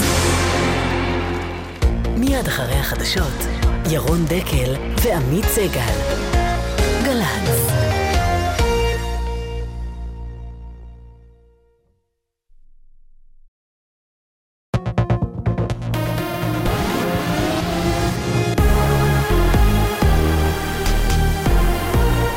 גלי צה"ל, השעה עשר, כאן אהוד גרף עם מה שקורה עכשיו. שולה זקן, מי שהייתה יד ימינו של ראש הממשלה לשעבר אהוד אולמרט, אומרת בריאיון מיוחד, שילמתי את המחיר, אבל אני לא מתחרטת. הפרשה הזאת עשתה לי טוב. אני אגיד לך, אני מתחרטת, אני לא בסדר שעשיתי? כן. בוודאי. פרטה הזאת, אני גם שילמתי את חובי לחברה. באמת אני מתחרטת. ואני שילמתי את חובי, והיה חשוב לי לשלם את החוב הזה. היה חשוב להראות שמי שעושה עבירה, צריך גם לשלם עליה. השר נפתלי בנט מעריך שהמאחז עמונה יישאר במקומו ורק מספר מבנים בודדים יזוזו. בריאיון לירון דקל ועמית סגל הוא תוקף את פסיקת בג"ץ בפרשה. חד משמעית אני אגיד שיש מדיניות איפה ואיפה שאותו בג"ץ שמגלה התחשבות יוצאת דופן על השתלטות בלתי חוקית על אדמות מדינת ישראל של אה, כפרים אה, בדואיים ולכן גם שרת המשפטים אה, אה, בהחלט אה, ממנה שופטים עם, אה, אה, קו הרבה יותר שמרני. ניצב בדימוס יואב סגלוביץ', ראש אגף החקירות לשעבר, קורא להגביל את כוחו של פורום תקנה המטפל בהטרדות מיניות בציבור הדתי. הוא אומר את הדברים על רקע הפרסום אתמול בחדשות 10, לפיו צעירה התלוננה בפני הארגון על פגיעה מינית מצד ראש מועצת גוש עציון, דוידי פרל. כשעוברים את גבול מסוים, שהגבול הוא איננו הטיפול בנפגעת או בנפגע, מתחילים להתעסק כרגע ברמת ענישה כזו או אחרת. זה מקום שפורום תקנה לא צריך להיות בו, נקודה. חשוד בפריצה נהרג הלילה בבאר שבע כשרכבו התנגש באוטובוס תוך כדי מנוסה מהמשטרה. כתבנו רמי שני. נוסעי הרכב הפרטי שהיה מעורב בתאונה נמלטו על פי החשד מסיור משטרה לאחר שהתפרצו לבית מגורים בשכונה הצפונית של באר שבע. הם נסעו במהירות ובפראות בדרך מצדה והתנגשו באוטובוס. אחד הנוסעים נהרג, חברו נפצע באופן קשה, כמו גם נהג האוטובוס. הפצועים הועברו לבית החולים סורוקה בעיר. המשטרה ממשיכה לחקור את נסיבות התאונה. מצבו של הנשיא לשעבר שמעון פרס מוסיף להיות קשה אך יציב.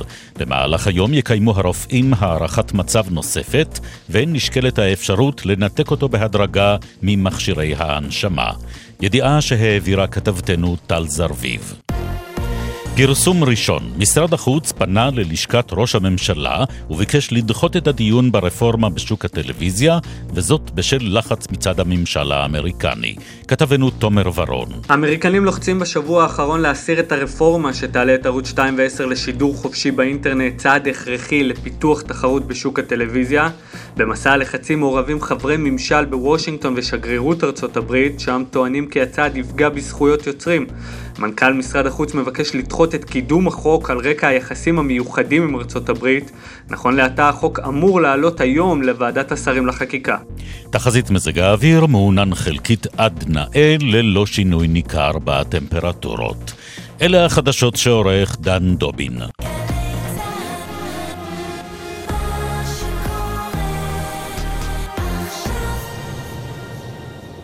בחסות שילב, המציגה את עגלת טרילוגי מבית אינגליזינה. קונים עגלה ב-3,999 שקלים ומקבלים 1,000 שקלים לקניות בשילב. בחסות רשת מחסני חשמל, המשווקת מערכות קולנוע ביתי. לדוגמה, מערכת קולנוע LG ב-490 שקלים. במחסני חשמל ובשיטת שלם וכך. עכשיו בגל"צ, ירון דקל ועמית סגל.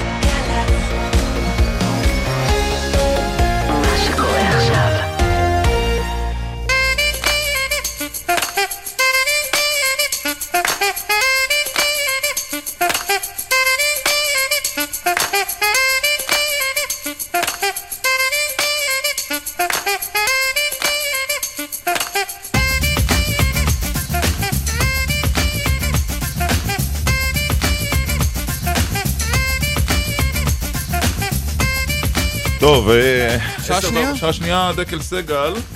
כן. אה, בסוף השעה הזו אנחנו נשמיע שיחה בהפתעה מחודש דצמבר 2015. כן. עם אה, ראש הממשלה והנשיא לשעבר שמעון פרס. ראית שאומרים כל הזמן הנשיא לשעבר, ולא מזכירים ראש הממשלה, פעמיים. לא, לא. פעמיים. כן, ראש ממשלה פעמיים, כן. נשיא פעם אחת. נכון. אבל כאילו לא היה ראש נכון. ממשלה, זה דבר די מדהים. נכון, מה, כי- כי הנשיא בכיר יותר ולכן, או יותר המאוחר... מכובד, יותר מכובד. או מאוחר יותר, אבל איכשהו... נכון. תמיד אני אוהב שאומרים אה, פסגת הנשיאים, נשיא ארצות כן. הברית, שנבחר על ידי 300 מיליון איש, ויש לו את המזוודה הגרעינית אה, זה, ונשיא מדינת ישראל שנבחר על ידי, אה, אני יודע, 120 אה, חברי כנסת. 120 ח"כים וזה, וה... אין לו שום אמר- מזוודה. נכון. חוץ מאשר מזוודת הבגדים שלו. נכון. אה, אולי צריך באמת להזכיר, אבל רוצים לחסוך מקום. הנשיא וראש הממשלה לשעבר, שמעון פרס, בשיחה בהפתעה איתנו, אנחנו נביא את השיחה הזו בסוף השעה וגם, הזו. אגב, השבוע מלאו 23 אה, שנה להסכם אוסלו, בדיוק ביום שפרס אושפז. ואנחנו נביא את השידור הראשון בגל"צ, בעקבות אה, עוד כותרת... לפני של- שקראו לזה אוסלו. נכון, זה היה בכלל על שוודיה. נכון. הפרסום היה על שוודיה. ונראיין את אה, שמעון שיפר על זה, זה סיפור מעניין מאחורי הקלעים.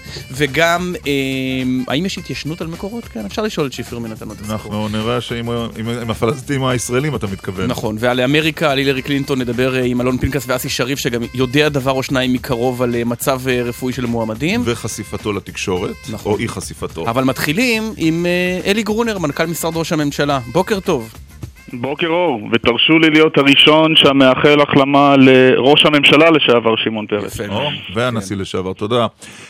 מר גרונר, הסיוע האמר- האמריקני שנחתם אמש זוכה בפרשנויות גם ללא מעט קיתונות של ביקורת שניתן היה להשיג יותר אלמלא ההתכתשות עם הנשיא אה, אובמה. יכול להיות באמת שאפשר היה להשיג יותר, או שזה המקסימום? ממש לא, ממש לא. אנחנו משוכנעים שזה התוצאה המיטבית. אה, מבקרים, תפקידם לבקר, אבל אה, מי שהיה בליבה של המשא ומתן יודע שזה התוצאה המיטבית שיכלנו לקבל, ואנחנו מאוד מאוד מאוד מרוצים. אומרים אבל שהנאום של אה, נתניהו בקונגרס עלה 7 מיליארד דולר, אה, גם כי אפשר היה להשיג אה, סכומים גבוהים יותר אם היינו מוכנים להגיע לפשרה, וגם כי התמשכות התהליך גרמה לכך שבסוף קיבלנו את זה גם בתנאים יותר גרועים לתעשייה הישראלית. קודם כל אני לא מקבל את זה. עכשיו יש לי יתרון אחד בתור אה, פקיד, בזה שאני לא פוליטיקאי, אני יכול להגיד רק את האמת. והאמת היא שקיבלנו פה סיוע חסר תקדים. קיבלנו פה הישג אה, שהיינו חותמים עליו מההתחלה ב- בשני ידיים מיד.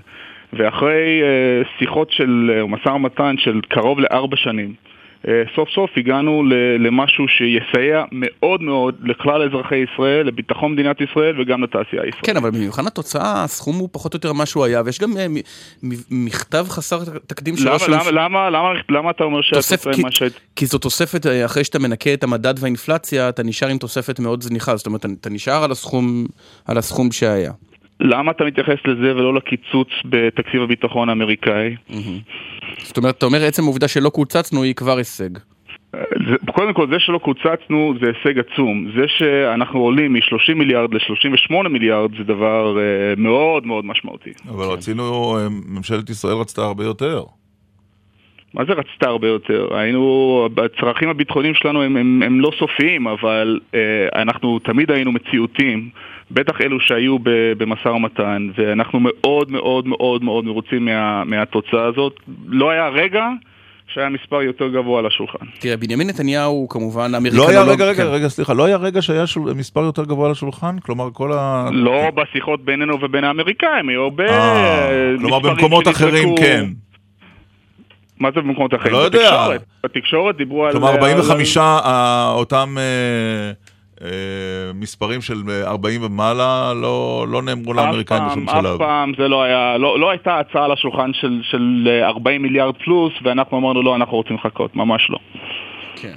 טוב, תראה, אתה- בנימין נתניהו הוא אמריקנולוג מומחה כמובן, ורון דרמר, שגרירנו בארצות הברית, הוא יליד ארצות הברית עם הבנה עמוקה בפוליטיקה האמריקאית, וגם אתה יליד ארצות הברית.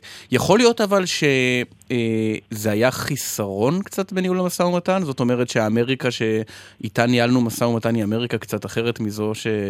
מזו שבאמת הייתה? שחשבנו בוא נגיד ככה, השאלה התיאורטית הזאת הייתה במקום, אני חושב, אם לא היינו משיגים את התוצאה המיטבית הזאת. אבל אני רואה עכשיו את, ה, את ראש הממשלה וממלא מקום אה, המל"ל יעקב נגל והשגריר רון דרמר, והם עשו פה עבודה נפלאה והשיגו פה את ההצעה, שאני אומר לך בכנות, אנחנו מאוד מאוד מאוד מרוצים, אפילו הופתענו לחיוב שהשגנו את הדבר אז הזה. חושב שכל העיתונאים- אחד שהיה מעורב, כל אחד שהיה מעורב בכל השיחות האלו, לאורך השנים, כן. היה חותם על זה מיד. אז סתם העיתונאים הם מרושעים כי הם אה, פוליטית מתנגדים לראש הממשלה? לא אמרתי את הדבר הזה, לא, אמרתי שאני שקיבלנו את. התוצאה, קיבלנו את התוצאה המיטבית. קיבלנו את התוצאה המיטבית. בוא נדבר קצת על השבת, אה, מנכ"ל משרד ראש הממשלה. אוקיי. השר דרעי פועל לצמצם את אה, פעילות המסחר בשבת, על דעת ראש הממשלה. ראש הממשלה יתמוך במהלך הזה, תומך במהלך הזה? תראה, אני עומד ב- בראש ועדת מנכ"לים שאנחנו נציג בקרוב את uh, המסקנות שלנו לממשלה, אבל צריך להבין שכל נושא של uh, דת ומדינה הוא נושא מאוד מאוד מאוד מאוד מורכב. ופה האומנות זה, כל אחד יש לו את הדעה האישית שלו. וצריך לדעת לנווט בין הדעה האישית ובין האחריות הציבורית. אה, וזה נושא מאוד מאוד אה, נפיץ, ואנחנו אה, צולחים ונווטים את זה 68 שנה, ואני מעריך ש... שנמשיך לנווט את זה ב-68 השנים הקרובות. זאת אומרת, יכול להיות שלהוציא את העצבים על ישראל כץ בשרשרת הודעות אה, שאני לא זוכר כדוגמתם, ל- נגיד לפחות לאנשים שלא עסקו בטרור, כן? אה, מצד לשכת ראש הממשלה, מצד הפקידים, ראש הסגל אה, והדובר של ראש הממשלה, יכול להיות שזאת הייתה טעות? אני לא נכנס, אה, בוא נגיד ככה, התפקיד של התקשורת לעשות אה, ביקורת על כל מה שהפוליטיקאים עושים ומה שפקידים עושים, אני לא חושב שזה תפקיד של, אה, של פקיד לבקר פקידים אחרים, כמו שאתם לא מבקרים אנשי תקשורת אחרים. אני רק אומר דבר פשוט. אם זאת הדוג- אם זאת הזה- הדוגמה רגע, שלך, אז המצב בעייתי, כי... הנושא הזה, הנושא הזה הוא, הוא נורא נורא נפיץ ומורכב. עבודות בשבת, מסחר בשבת. טוב, אתם גם קצת נושא- תרמתם לזה שזה יהיה יותר נפיץ ממה שזה יכול היה להיות. יש לכם למה תרומה קטנה. תרמנו לזה? למה? באופן, באופן שבו התגוללתם על שר, שר התחבורה, העצמתם את המשבר. אתה חושב אחרת? אני כבר שכחתי מהמשבר הזה, אני אה. באמת? עד ש- עד- ישראל כץ לא שכח. לא שכחת, הדחקת. ב- ב- ב- ב- בפוליטיקה הישראלית יש משברים כל הזמן, אז זה- מי- מי זוכר את זה כבר? אז בואו נדבר על המשבר הבא. תראה, אה, משה כחלון מקדם את אה, מס הדירה השלישית שלו, אה, ומלשכת ראש הממשלה, משרד ראש הממשלה, שתיקה. השתיקה הזאת פירושה הסכמה או או חוסר שביעות רצון? לא, הנושא הזה חשוב מאוד לשר האוצר, שבסך הכל מנסה להגדיל את, אה, את מלאי הדירות בשוק, אה, וראש הממשלה מגבה לגמרי את שר האוצר אה, בעניין הזה. הוא מגבה לגמרי, זאת אומרת, מגבה זאת אומרת, אומר אני בעד המהלך, אני חושב שזה טוב, או שהוא אומר, תשמעו, אני לא מסכים לזה, אני חושב שזה רעיון גרוע, אבל זה המנדט של שר האוצר, אז אני שותק. ראש הממשלה אומר ששר האוצר לקח על עצמו בגיבוי ראש הממשלה את כל הסיפור של אה, מחירי הדיור והגדלת המלאי. שר האוצר הולך על מהלך שהוא חושב שזה יגדיל את היצת הדירות בשוק, ומה אתה- ואנחנו מגבים אותו. ואת, לא, אבל מה אתה חושב על זה? זה מהלך טוב או לא טוב? יאיר לפיד שבוע שעבר, שר האוצר, אמר, זה מהלך גרוע.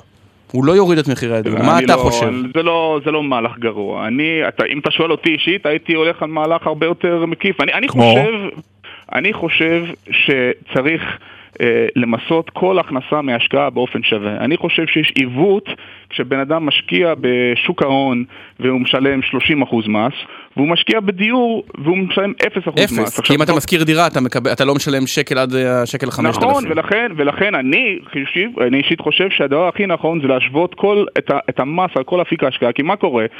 אם אתם, ירון, עמית, יש לכם כסף להשקיע, כן. במקום, במקום נורמלי, במקום נורמלי, אתה משקיע איפה שהכי טבעי לך, כי אמור להיות uh, uh, indifferent, אמור להיות... uh, אדיש, אדיש. אדישות, אדישות מבחינת המיסוי.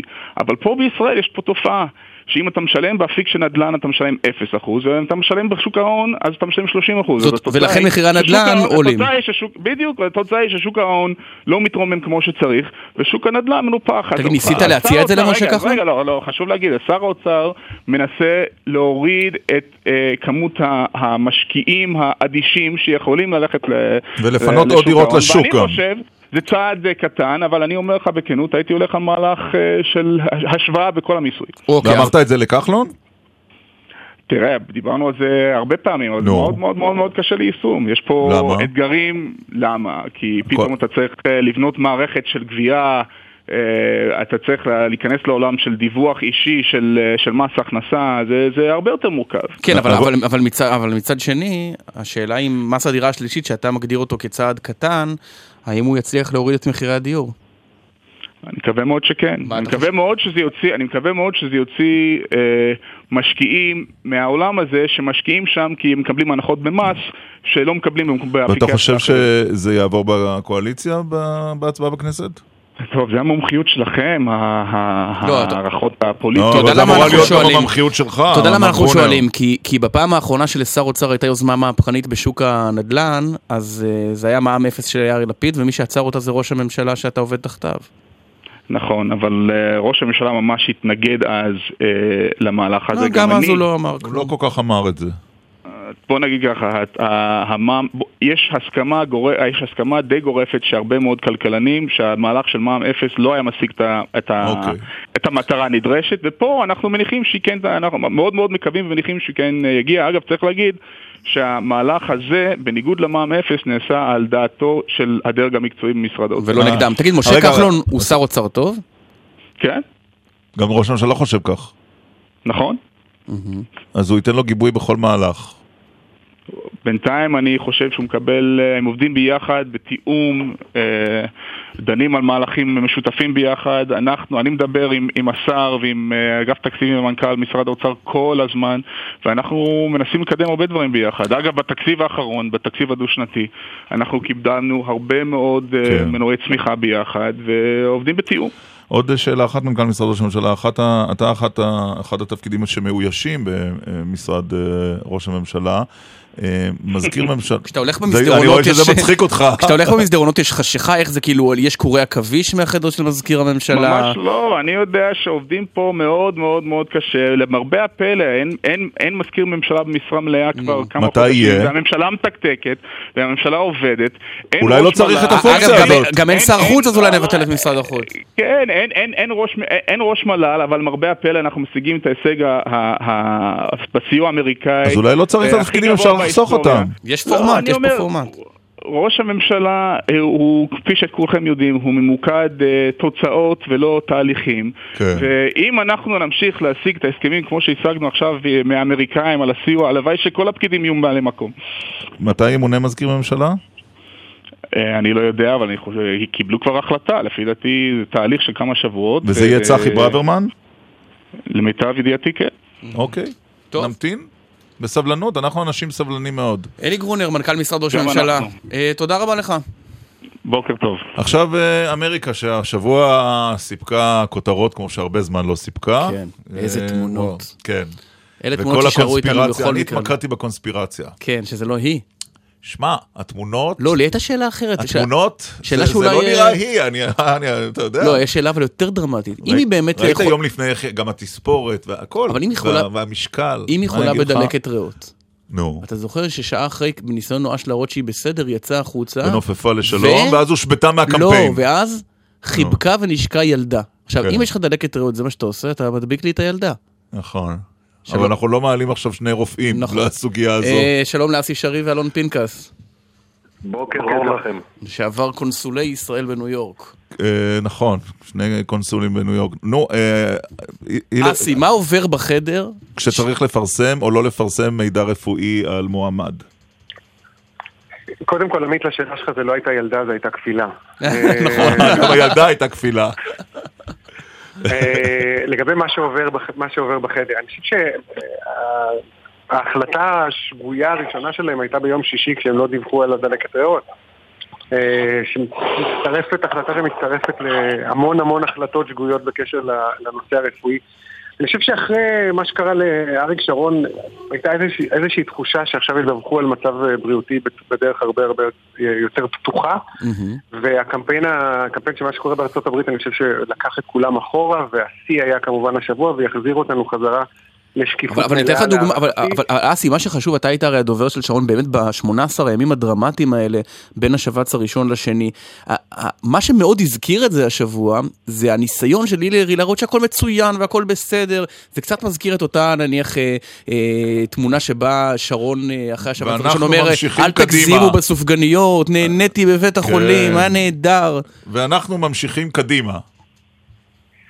אה, אני אגיד לך במה, אני לא יודע לגבי מצבה הבריאותי האמיתי של הילרי, מכיוון שאני לא רופא. אבל uh, לגבי אריק שרון באותו זמן, האירוע השני הפתיע אותנו מאוד מאוד, מכיוון שאף אחד מהרופאים לא חשב ששרון עושה משהו שהוא לא בסדר, או שאנחנו uh, עומדים בפני איזושהי סיטואציה שבה הוא יכול, הוא חולה יותר ממה שדווח לציבור. העבירה היחידה הייתה שהוא לא נשאר לישון בירושלים, אלא נסע לחווה, שבינינו אני לא חושב שזו עבירה רפואית, אלא עבירה אחרת. אני רוצה... אני, רוצה... אני חושב שאצל הילרי, אני לא יודע מהי האמת. אני יכול לדבר רק על זה... לא רגע, רגע, בוא, אני רוצה גם לשאול את אלון פנקס. אוקיי. מה מידת הנזק... נחזור לזה, יש לנו זמן, מעתה ועד... אה, יש לנו זמן. אה, אלון פנקס, מה מידת הנזק להערכתך שנגרמה לה בהתנהלות הנוכחית בפרשה הזו? אה, יש פה שתי אפשרויות. הראשונה היא שיש פה הסתרה של מצב רפואי חמור יותר, מה שעל פניו נראה שלא המקרה, משום שהרופאה שלה פרסמה אתמול בלילה אה, דוח רפואי מפורט שמאשש את העובדה שהיא לקחה רק בדלקת ריאות ושהטיפול הכושל והמהומה שקרתה נבעה, כמו שאסי בצדק אמר, מטיפול לא נכון של הצוות שלה, של הדוברים שלה, של יועצי התדמית שלה וכן הלאה. אה, במקרה כזה שיש נזק, אה, סליחה, שיש אה, בעיה רפואית חמורה, הנזק יהיה גדול. כמה גדול, איך גדול, במה יבוא לידי ביטוי, אני לא יודע להעריך. האפשרות השנייה היא שזה לא יגרום שום נזק, אלא יתרה מכך. ובואו אני אציג לכם מבחן מסתברא מסוים. אישה בת 68 שעובדת מאוד קשה, שפוגשת מאות אנשים ביום, נואמת 4-5 פעמים ביום, ככה אלפי קילומטרים בחודש, מקבלת אנטיביוטיקה, לא יכולה להרשות לעצמה שלא להופיע באירועי יום הזיכרון ה-15 ל-11 בספטמבר, מתעקשת ללכת, מה לעשות, התמוטטה, התייבשה, הרגישה רע. ופה יהיה מה שנקרא vote. תהיה אה, אה, תנועה של, של הרבה אנשים, בעיקר נשים, שעדיין אה, קצת מתלבטות. כמה אפשר, האם אפשר לאמוד את זה או לכמת את זה בשלב זה? בוודאי שלא, ולכן זה ספקולטיבי מה שאני אומר. השורה התחתונה חברים, אני לא יודע, ברור לי שהסקרים אה, אה, שכולם אה, מכורים אליהם ברמות קשות ועמוקות, כן. נרקוזה מוחלט, הסקרים ביומיים שלושה הקרובים לא יטיבו איתה. אני גם חושב שללא קשר הם חסרי משמעות. למה? משום שאתה חייב לבחון את זה אחרי שמתבהרת התמונה הרפואית שלה. כלומר, הסקרים שנעשו בין שבת, סליחה, בין יום ראשון, היום שזה, בו, שזה קרה, לאתמול בלילה הם סקרים פחות חשובים. אני בכל זאת חוזר למה שאנחנו מדברים כל תוכנית בלי קשר לעניין הרפואי הספציפי הזה. יש אה, שיטת בחירות, היא במדינות, כן, קולות נכון. אלקטורים, מדינות עם נטייה א', נטייה ב'. אני רוצ... עוד לא... עוד לא השתנה. אני רוצה להוסיף עוד מימד. לא, למה? אוהיו, אוהיו עברה לשליטתו של אה, טראמפ. אוהיו, אז בוא אני אגיד לך, שאלת על אוהיו, אני אענה לך על אוהיו.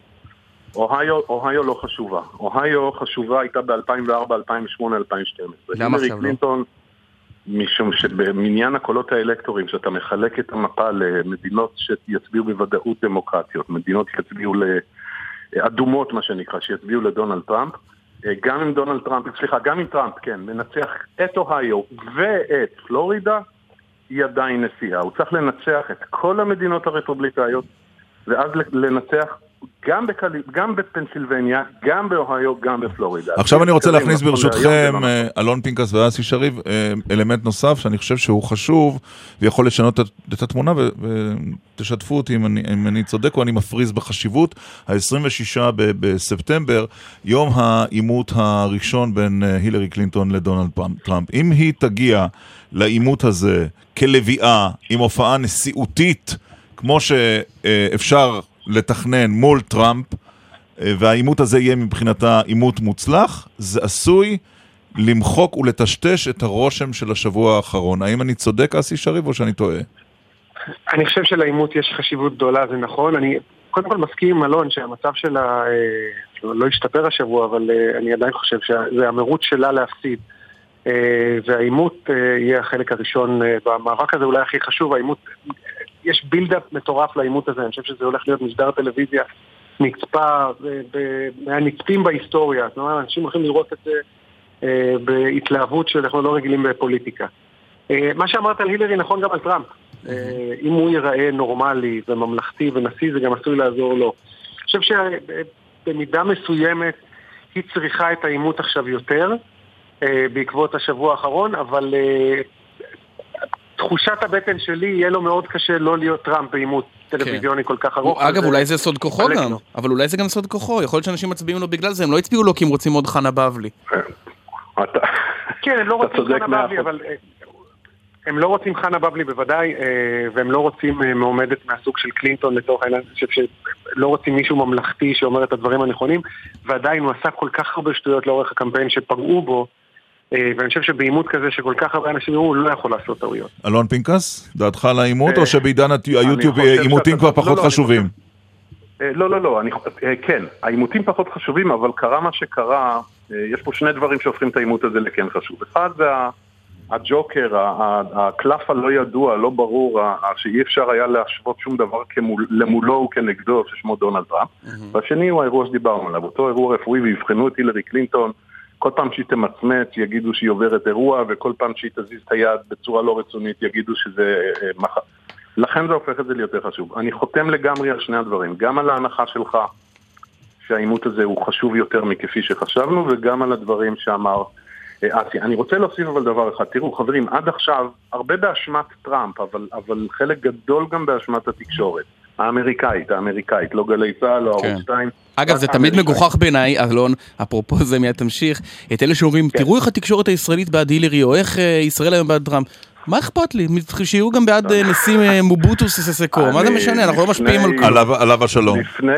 לפני יומיים כשאמרתי את זה לאחד מעמיתיך, עמית, בתוכנית אחרת, אמרו לי אתה הורס אייטמים קבוע. מי זה היה? אני בדיוק כמוך חושב.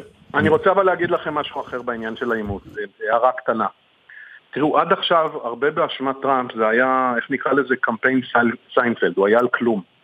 הכל היה אישי, הכל היה על מוזרויות, על אה. פופוליזם, על דמגוגיה, על צהוב, אוקיי. רעשני, הוא כן עלה או לא. העימות יכולה להיות, אם זה יהיה עימות אמיתי, וסביר שהוא יהיה, אה, העימות זו הפעם הראשונה שהם אה, ישאלו ויצטרכו לתת תשובות מפורטות ומדויקות ואינטליגנטיות על מדיניות, mm-hmm. כלכלה, חברה, מדיניות חוץ, ביטחון, ביטוח... זה שעה וחצי, נכון? זה עימות לא קצר, זה לא איזו חצי שעה כן, ישראלית כן, בסגנון שנות ה-90. אגב, אגב, שאלה ששאלו אותי ולא ידעתי לענות, זה בעמידה? כי אם זה שעה וחצי בעמידה להילרי קלינטון, זה לא משימה קלה. אה, אה, כן, זה בעמידה, אבל כמו שרמז לכם בהתחלה אסי, לא בטוח שזו היא שתהיה כל העימות. אה, אוקיי. אגב, סליחה, אבל עמית, היא עברה את כל העימותים עם הדמוקרטים, הם היו בעמידה. אבל עבר מאז עוד שמונה חודשים, אה, עברו עוד שמונה חודשים מתוחים אה, וקשים. אסי, אני חייב לך... יכולה להדביק כן. אותו בדלקת ריאות. בדיוק, אני רוצה לחזור שנייה לפני סיום לשרון, כי יש המון המון, גם שנים אחרי, יש המון המון... אה, ערפל סביב מה שקרה באותם ימים. באמת לא ידעתם, לא העליתם על דעתכם ששרון נמצא שם באיזושהי שקיעה? הרי אנחנו זוכרים את הציטוטים נניח מיובל שטייניץ שאמר בזמנו, אני ראיתי את שרון במשך חודשים בוועדת חוץ וביטחון והוא היה בשקיעה והסתירו את זה מהציבור. מזכיר לי קצת מה שיוסי ביילין אמר על אה, פואד. אני לא זוכר את יובל שטייניץ אומר את הדברים האלה כששרון היה אה, בתהליך השקיעה כמו שהוא קורא לו. אה, הוא לא היה כל כך אמיץ לומר את זה אז. אה, אני אומר, אני אומר, שואל אותך אפילו בדיעבד, עברו כל כך הרבה שנים, אתה יודע משהו היום על מצבו של שרון שלא ידעת אז? כן, אני... מישהו מהרופאים יצא עם... שמה? לא, אני יודע... מה, מה, אף אחד לא יודע מתי... היית מנהל לא, אבל אני יודע, אסי, אני אנסח את זה אחרת. אריאל שרון היה אז בראש מפלגה של איש אחד, שמצאהו אריאל ושרון, זה שתי המילים, והיה קשר ישיר, הוא היה אינטרס עליון להראות שהוא במצב מצוין, למרות שהוא אדם בן, היה אז בן קרוב ל-80, אה, לא בריא, ואתה יודע, אה, עם משקל יתר אחרי אה, שבץ קל, זה לא... אה, מה שנכון הוא שאת משקל היתר ניסינו להסתיר בכל קורא. כן, נכון. ברצינות, אה, כל מה שאתה אומר על שרון, ידעת גם אז, הוא היה אדם שקרוב ל-80 ואף אחד לא הסתיר את זה, הוא היה אדם כבד משקל, שראו שנע בכבדות. השאלה האם על מצב בריאותו, את העובדה שהוא קיבל מדללי דם שבסופו של דבר גרמו אה, לאותו שבץ, גם זה היה ידוע, אבל אף אחד לא ידע את המשמעות, מה זה אף אחד? אף אחד שאינו רופא לא ידע את המשמעות של זה. אני אומר לך... תכלס, אנחנו לא באמת יודעים מה מצבם הרפואי של מנהיגנו. היינו בהלם טוטאלי. הוא לא היה מדוכא ומדוכדך, הוא לא היה מדוכא ומדוכדך בשבועיים וחצי האלה? מדוכא ומדוכדך, אני חושב שהוא היה מוטרד מהעובדה שהוא הולך לעבור צנתור. אני חושב שאם אתה תודיע לי היום שבעוד שבועיים אני הולך לעבור צנתור, מצב רוחי ייפגע. טוב. בהחלט, להגיד לך שהוא היה מדוכא, אה, המרחק בין אה, מדוכא לזה, אתה יודע, אני לא רוצה להיכנס לזה עכשיו. היום, הראש... היום האחרון של שרון בחיים היה אחד הימים המצחיקים שלי איתו. אה, מסיטואציות שלא בהכרח נספר, אבל הוא סיפר ספר, אה, ספר. מאוד משעשעות באותו יום. ספר. כן, אני, אה, אני עוד חייב לך סיפור על השיחה שלו עם נתניהו. נכון. כשנתניהו התקשר אחר הצהריים של אותו, אותו ערב וביקש לשוחח איתו, באמת לא ידענו מה שהם היו. אויבים גדולים, אגב, הם היו אויבים, יריבים פוליטיים. יו"ר הליכוד ויו"ר קדימה. כן. אני אוהב את ה understatement שלך. כן. וש... ונתניהו התקשר, באמת הייתה התלבטות, וחשבנו שהוא מתקשר להודיע שביום ראשון הוא מתכוון להוציא את שרי הליכוד מהממשלה, זה היה... נכון. נתניהו נבחר ליו"ר הליכוד במקום שרון, ושרי הליכוד עדיין ישבו בממשלה. הוא התקשר ובאמת אה, הודיע לו ששרי הליכוד יתפטרו ביום, בישיבת הממשלה הקרובה, איחל לו בהצלחה בתקופה מאוד מאוד חמה ומרשימה, ואז אמר לו שהוא אה, רוצה להודיע לו שאם שרון יחליט לתקוף באיראן לפני הבחירות, נתניהו יתמוך בו ולא יגיד שזה תרגיל פוליטי. כלומר שאם הוא, אה, שהוא בעצם אה, חושב שכדאי שהוא יתקוף באיראן עוד לפני הבחירות, אנחנו מדברים על 2005. חמש. חמש, חמש. וואו. אז הוא אה, לא יעשה כמעשה מפלגת העבודה ויודיע שהוא אה, תומך וואו, בו, שזה מעניין. לא פוליטי. זה פה- זה רגע, סיפרת על זה בעבר? זה עונה לך, זה עונה לך, אה, הוא היה מדוכדך. בדיוק.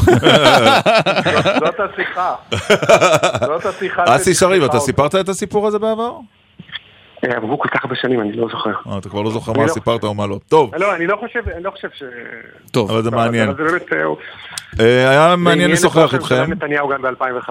בדיוק. הקונסולים לשעבר בניו יורק, אסי שריב, אלון פנקס, אה, תודה רבה. לשניכם. אגב, אולי בגלל זה נתניהו לא תקף. באיראן, כי לא- לא הבטיחו לו את זה מהאופוזיציה. כן, לא שלי. יחימוביץ' לא התקשר להגיד ב-2013 שהיא ואמרה, תתמוך בו. אני אהיה איתך בכל אשר... ולא נאמר שזה תרגיל פוליטי של ראש הממשלה.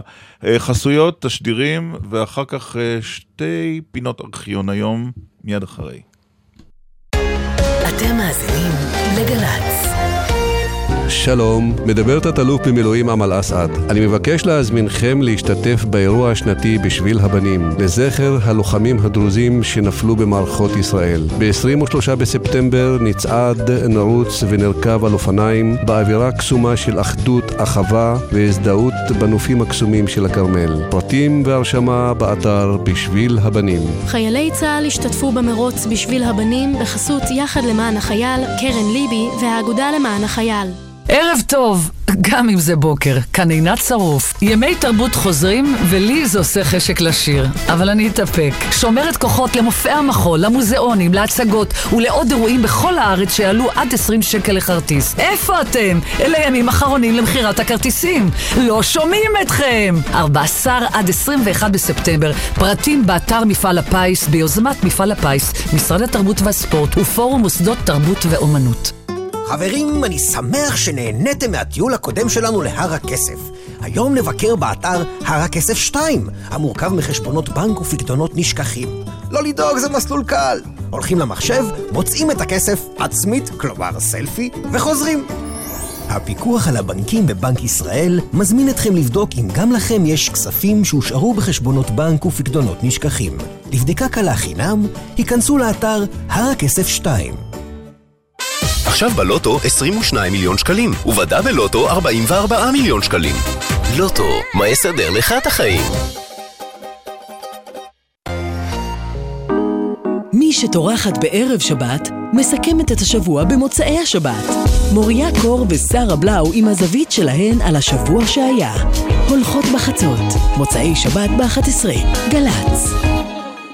שישי בצהריים, זה הזמן לעבוד על הזוגיות. זו תוכנית זוגית, העובדה שאנחנו משדרים ביחד אינה מעידה על שיתוף פעולה. העובדה שאנחנו נשואים. כן, כן, זה לא מעיד על אה, הסכמה מוחלטת. לעשות משהו בשביל הנשמה. אתה יכול לכתוב שיר בכל מקום, בקרון רכבת, על סירה, על גב סוס, זה עוזר להיות בתנועה. ופשוט להירגע. עוד מעט שבת שלום.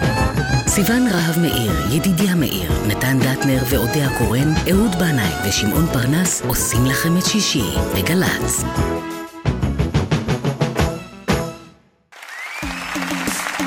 רמי קליינשטיין וקרן פלס במופע משותף. מתנות קטנות, עם אלה החיים, תפוחים ותמרים, מבול ועוד ממיטב הלהיטים בביצועים משותפים. הערב בתשע באמפי קיסריה, ובשידור חי בגל"צ. סוף השבוע מתנגן לי בגל"צ. בשישי, לבנת בן חמו בשיחה עם דקלה. ליאור פרידמן מארח את המוזיקאי והמלחין יצחק אביעזר. ובשבת, יורם רותם עם קובי לוריה. יואב קוטנר מדבר על אריק איינשטיין. שמעון פרנס עם יעקב למאי. והדרן, מופע 70 שנה לעיר בת ים. סוף השבוע מתנגן בגל"צ. עכשיו בגל"צ, ירון דקל ועמית סגל. 10.35 כמעט, אה, זמן לפינת הארכיון השבועית. והיום הכפולה. אנחנו במהדורה מיוחדת של מהדורת פינת. חג, מהדורת אלול מהדורת ראש כפולה. השנה. רגע, אלול, עדיין לא ראש השנה. הקטע הראשון הוא אה, לכבודו של אה, עמיתנו אהוד גרף, שמציין חמש, 50 שנה, 50. יובל, 50 שנה לשידוריו בגל"צ. זה הכל? כן. שדר אקטואליה, ראש מחלקת העומר בגל"צ, משדרי תעודה, מצעד החיים, היום שדר חדשות, אנחנו שומעים ונשמע אותו ב-11. חיפשנו מתי? בפעם האחרונה, ארכיון גלי צה"ל... בפעם הראשונה. בפעם הראשונה, בפעם סליחה. האחרונה הייתה לפני 20 דקות. לפני 35. אוקיי. אמ, בפעם הראשונה, ארכיון גל"צ מופיע השם אהוד גרף, הלכנו וחיפשנו, מצאנו, חזרנו אחורה למלחמת ששת הימים, מהמם. 1967, אהוד גרף בריאיון עם מפקד טנק. הנה. אחד השריונאים שהשתתף בתקרית האחרונה בגבול ירדן. שמך? אבישי שפרן, ומה תפקידך? תפקידי מפקד טנק. תאר בבקשה את התקרית האחרונה הזאת מבחינתך כמפקד טנק. ביום כיפור בשעה שמונה בבוקר נפתחה אש מהצד הירדני אל עבר אה, כוחות אה, צה"ל שנעו באזור ואז נקראנו לפעול. עלינו לעמדות, עמדות ירי, קיבלנו אישור לפתוח באש ופתחנו באש לעבר אה, כמה מטרות. על איזה טנק אתה משרת? אני משרת על טנק שרמן M51. אני מבין שהנהג יושב היטב בתוך השריון, אה, כנ"ל לגבי התותחן. נדמה לי שאתה הוא האדם היחיד מבין אנשי הצוות שאתה בולט החוצה. אתה אומר גם שהייתה הפגזה ארטילרית של הירדנים, זה נכון? כן, אה, לגביי כל, הש... כל שאר הצוות נשאר בפנים עם מדפים סגורים. לגבי המפקד, הוא חייב, הוא גם מוכרח, להישאר עם הראש בחוץ. אתה יכול לתת איזה שהם כללים כמפקד טנק להתנהגות של טנק או לפעולה האידיאלית של טנק תוך כדי קרב. כמפקד טנק אני יכול לתת כמה כללים לפעולה אידיאלית של טנק. כלל ראשון זה המפקד חייב להיות עם הראש בחוץ ולצפות אל כל השטח. כלל שני זה מהירות תנועה. טנק חייב לנוע במהירות ואז העוצמה שלו והמורא שהוא מטיל על כל ה... על האויב היא גדולה מאוד. וכלל אחרון זה עוצמת אש, שכל כלי הנשק חייבים לפעול ולהוציא את אה, מקסימום עוצמת האש אה, שיכולים להוציא מהטנק. כותב לי... אני מבין שכל הכללים האלה בתקרית האחרונה באו לידי ביטוי. כותב לי מאזין שנשמע כמו. דודו ארז. זה לא דודו ארז, זה אהוד גרף, 50 שנה, אחרי ששת הימים, לא כן. בזמן המלחמה, מראיין מפקד טנק בגבול ירדן. טוב. 50 שנות שידור. כן. טוב, איך יציינו, רגע, איך יציינו את 50 שנות השידור שלך? את שלי? מה כן. היה השידור הראשון? אתה יודע לא מה. היה השידור הראשון? נו. אה, באיזה שנה זה היה? על נתניהו ש- 1980 לא, ו- ועל- אה, כתבה 99? בגלי צה"ל או ב-2000? בגל"צ. זה היה על ב- נתניהו שמגיע לכפר חב"ד כי הוא בונה על התמיכה שלהם באיזה בחירות שלא קרו זה בסוף. ב-2050. ב-2050, כן. מקווה שייתנו לי... אה, רון, את יכולה לסמן את הכתבה ברון רוזנבוים, את הכתבה של עמית סגל בארכיון גל"צ, שנת 2000, זה כבר היום נשמע נתניהו מגיע יותר- זה לכפר כבר היום חב"ד. נשמע יותר מגוחך מזה, אגב, כן. טוב, אה, עכשיו... ארכיון מספר 2 במהדורה חגיגית. עברו 23 שנה מהסכמי אוסלו אה, ב-13 בספטמבר, אבל מה שאנשים לא זוכרים זה שזה באמת נחת על כולם כרעם ביום בהיר. זה לא היה איזה רגע של הבשלה, תשעה חודשי משא ומתן ושיחות. ביום אחד, בבום, זה פרץ, והנה הדיווח בגלי צה"ל בעקבות הפרסום בעיתונות באותו הבוקר על שיחות מסתוריות בסקנדינביה בין ישראל לפלסטינים. שלום לכם, בוקר טוב, יום שלישי, ז' באלול תשנ"ג, 24 באוגוסט 1993. בוקר טוב מיכה. בוקר טוב גילת. בוקר טוב ישראל. הכותרות בלשכת ראש הממשלה ובמשרד החוץ בירושלים מסרבים להתייחס לידיעה שמפרסם הבוקר העיתון ידיעות אחרונות ולפיה נפגש שר החוץ שמעון פרס עם אחד מבכירי אש"ף בשבוע שעבר בעת ביקורו בשוודיה. הידיעה שעליה חתום שמעון שיפר, הכתב המדיני, אינה מוסרת את שמו של הבכיר, אבל נטען בה כי הפגישה התקיימה בידיעתו ובאישורו של ראש הממשלה יצחק רבין. אמש אמר שמעון פרס בפינלנד כי הוא משוכנע שהסכם שלום עם הפלסטינים קרוב מאוד. היום ייפגש מנהיג אש"ף יאסר ערפאת עם המלך חוסיין כדי לתאם עמדות לקראת סבב שיחות השלום בוושינגטון, ובעיקר כדי לדון בהצעת עזה וירחו תחילה. יאסר עבד רבו, חבר הוועד הפועל של אש"ף, אמר אמש כי קיים סיכוי לפריצת דרך בנושא הממשל העצמי בשטחים עוד בסבב שיחות זה. השידור 24 באוגוסט 1993, שלום לשמעון שיפר, ידיעות אחרונות עדיין. בוקר טוב לכם. אמרת שוודיה, בסוף זה היה בנורבגיה. איזו טעות. כן, זו הייתה הטעות. אה, אה, במקום אוסלו זה היה שוודיה, אבל ה- הרקע לסיפור הזה, אה, אולי הלקח שכל אחד מאיתנו צריך ללמוד, פחות יהירות. שלוש פעמים במהלך אה, חודשי אביב-קיץ אותה שנה התקשר אליי מקור וסיפר לי על קיומן של שיחות חשאיות בין אה, ישראלים לבין אה, נציגי אש"ף. מקור פלסטיני? אה, מקור ישראלי בכיר סיפר לי. מי זה? אחרי... אה, לא, התיישנות, מה, אם זה הרצח היה 23 התיישנות. גם על אונס. לעולם, אני, אני, רוצה לה, אני רוצה להשיא לכם עצה, גם אחרי מות אין, אה, אה, אין כן? מפרסמים אוקיי. מקור. אני, אני שייך ל... טוב. הוא מת? אבל לעולם מה- הזה שהולך הוא חי או מת המקור? מה שמעניין כאן בסיפור הזה, שאחרי הפעם הראשונה התקשרתי לראש הממשלה יצחק רבין, אה, שקישרו אותנו כשהוא במכונית, ושאלתי אותו האם הוא מודע לכך שיש שיחות בין ישראלים לבין פלסטינאים לבין אה, אש"ף? אה, ואז הוא השיב לי, אל תשים לב לדברים האלה, זה שום דבר, לא יצא מזה שום דבר. לימים התברר לי שגם ראש המוסד דאז, שבתאי שביט, הגיע לפגישה אישית באותה, באותה תקופה עם יצחק רבין, והמוסד... וזה כשהמוסד היה בחוץ, הוא לא היה בתוך העסק. המוסד היה ממודר. ממודר, וכל המערכת המדינית-ביטחונית הייתה ממודרת באותה תקופה, ושבתאי שביט, והוא סיפר לי את זה רק לאחרונה, אה, אחד מנושאי השיחה שלו עם רבין אה, היה הנושא הזה, הוא אמר, האנשים שלנו שעוקבים אחרי אבו עלה ואבו מאזן וכל זה, למדו שהם יוצאים ומקיימים שיחות עם נציגים שלך. ואז הוא מספר לי, רבין הסתכל עליי ואמר לו, אני לא יודע על מה אתה מדבר. בפעם השנייה, כאשר שבתאי שביט הגיע לראש הממשלה יצחק רבין המנוח, ושוב שאל אותו, כן. הוא אמר לו, "אה, אני מבקש ממך לא להתעסק בזה יותר. אוקיי. עכשיו, אני בפעם השלישית, כאשר התקשר אליי המקור... אותו אחד כל הזמן? ש- אותו אחד כל הזמן. אותו אחד כל הזמן. והיה לו, למה הוא רצה, הוא רצה לפרסם את זה כדי לפוצץ את זה? אה, אני לא יודע מה, מה היה המניע, אבל הוא אמר לי, שמע, אתה מפספס את הסיפור, אתמול בלילה הם חתמו על הסכם. גדול. וואו. ואז התקשרתי למקור אחר, שהיה בינינו הסכם שכאשר מדובר בנושאים הרגישים ביותר, והוא לא רוצה לא אה, להכחיש, אז הוא אומר לי, לילה טוב. ואז אני צריך לדעת. אז התקשרת והוא אמר לך לילה זה כל טוב? כך מסקרן, זה מה שהוא אמר לילה טוב? התקשרתי, התקשרתי לגורם הבכיר ביותר, והוא אמר לי לילה טוב, ואז אה, מיד אה, התקשרתי לעורך ידיעות אחרונות משה ורדי, אמרתי לו יש לנו סיפור אדיר. וזה אז, הפעם אה, הראשונה שהישראלים מתוודעים להסכם אוסלו?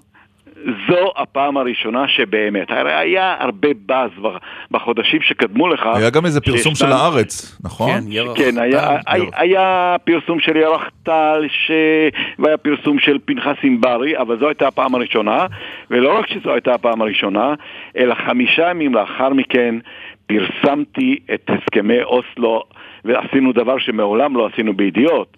על תשעה עמודים. אני חייב אבל להבין משהו, עמודים. אני חייב להבין אבל משהו לגבי הפרסום. יש איזו אגדה, אני לא יודע אם היא אגדה או סיפור אמיתי, שאתה פונה למשרד החוץ או למשרד ראש הממשלה, ושואל האם זה נכון שמתקיימות שיחות אה, בשוודיה. חשאיות בשוודיה, והם אומרים את התשובה הנכונה. לא, לא, לא היו שיחות לא בשוודיה.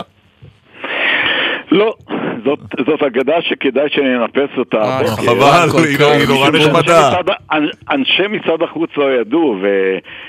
ידידי המנוח, סגן המנהל הכללי אה, יהודה מילו, שהתלווה לפרס לסיור הזה בסקנדינביה, תמיד נהג לספר בזעם, בכעס ובצחוקים שהוא עלה על יצואו ובזמן שהוא ישן שנת ישרים פרס התגנב יחד עם אה, אורי סביר ו- ואבי גיל וחתמו על ההסכם הזה עם, עם אבו עלה באוסלו אבל uh, צריך לומר שבעניין הזה התקשורת הישראלית ואני כמובן ביניהם, גם כתוצאה ליהירות מסוימת, שהיא מאפיינת אותנו תמיד. לא, אבל למה יהירות? זהו אמרת, ולא... אני אגיד לך למה, למה יהירות, משום שכאשר uh, המקור פנה אליי פעמיים, ואני אמרתי, אמרתי לו, אבל רגע, אבל אסור, אסור, אסור לדבר עם אש"ף, יש חוק.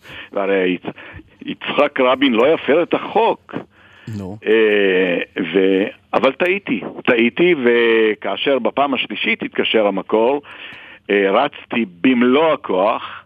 ופרסמתי גם את הסכמי אוסלו, שהם אגב הדהימו בעיקר את מי שהיום המשנה לנשיאת בית המשפט העליון, אליקים רובינשטיין. כן, אליקים רובינשטיין דאז, המסכן, הייתי אומר, ניהל שיחות עם משלחת ירדנית פלסטינית בוושינגטון. כן, כן, בלי לדעת שמאחורי גבו... הם בלבלו את המוח האחד לאחר, אה, ואז הוא מקבל אה, במברק את אה, הסכמי אוסלו שהתפרסמו בידיעות אחרונות. לדעתי השופט רובינשטיין עדיין עד היום אה, כן. יושב פגוע מהעניין הזה. לסיום רק, אני, באמת, תוכל לומר לנו אם המקור הראשי של הסיפור הוא חי או, או כבר הלך לעולמו? אה, כולם חיים. כולם okay. אוקיי. מאושרים, okay. אוקיי. וכולם, אה, וכולם ממשיכים לומר לי, תקשיב לנו.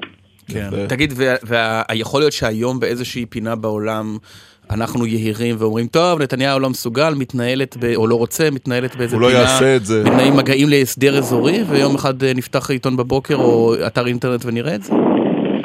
אני חושב שהספקנות, אה, אה, שאנחנו, הספק שאנחנו צריכים להטיל כמעט על כל ההנחה, גם כן. על ההנחה הזאת, היא ספקנות הכרחית, ספקנות בריאה, אבל אני לא ביהירות, אני מוכן לומר שהשיחה היחידה שנתניהו מנהל זה או עם עצמו, אה, משום שהוא באמת לא מאמין בזה. כן. הוא תודה. באמת לא מאמין בסיפור הזה. שמעון שיפר, ידיעות אחרונות, 23 שנים אחרי הסיפור שנחשף אצלך. תודה רבה לך. תודה רבה. ויום נעים. אז מה למדנו היום? למדנו שנפתלי בנט, שר החינוך, מתפלל לשלומו של אה, שמעון פרס, נשיא המדינה התשיעי. בשעה הזאת אני רוצה לומר, ואני אדם אה, מאמין, אה, אני מתפלל יחד עם כל עם ישראל, מי שברך אבותינו, אברהם, יצחק ויעקב, הוא יברך את החולה, שמעון בן שרה. פשוט שיהיה בריא. אמן. אה, למדנו גם שניצב בדימוס יואב סגלוביץ' חושב שפורום תקנה חרג מסמכותו.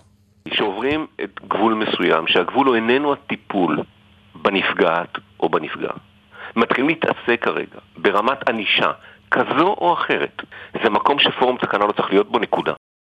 וגם למדנו ששולה זקן, שהייתה כאן בשיחה בהפתעה, מתחרטת על המעשים אה, שעשתה שבגינם הורשעה, וגם מדברת על השתיקה.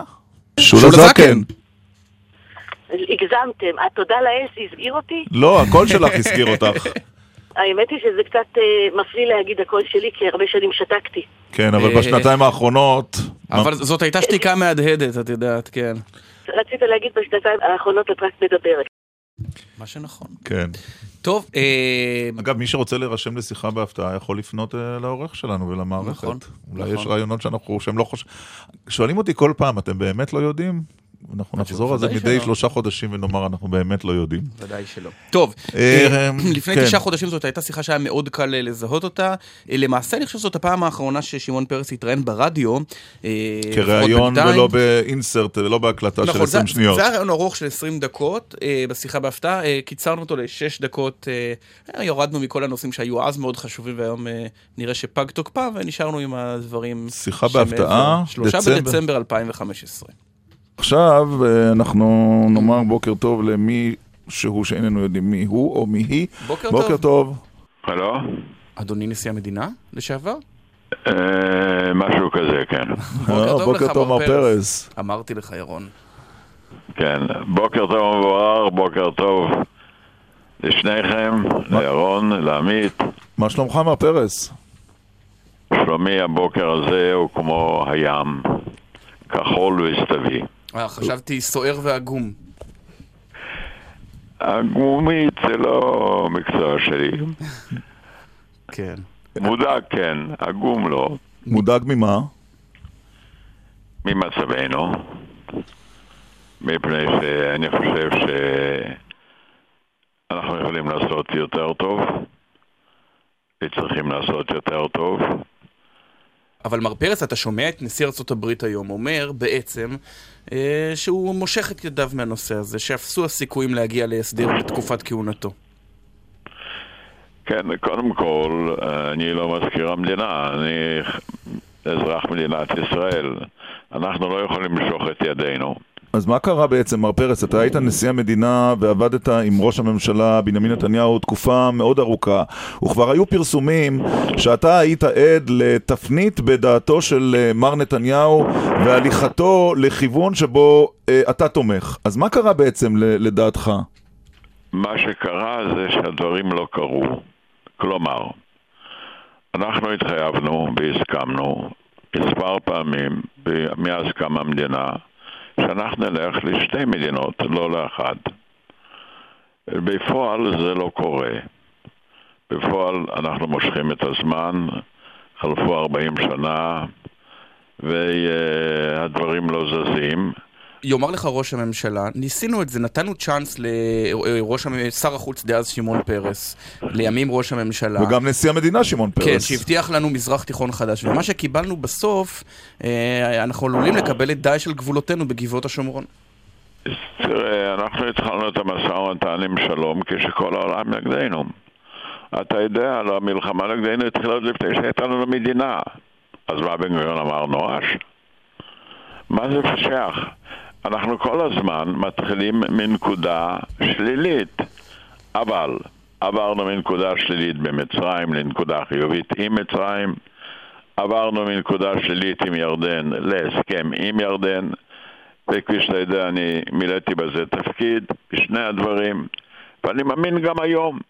מי שאמר לא, זה, לא יהיה הלא הראשון בהיסטוריה. טוב, ברשותך מר פרס, בוא נעבור לנושאים אחרים אה, שנמצאים על סדר היום. מה, מה דעתך על מצב הכנסת, על אורן חזן? אתה עוקב אחר ההתפתחויות?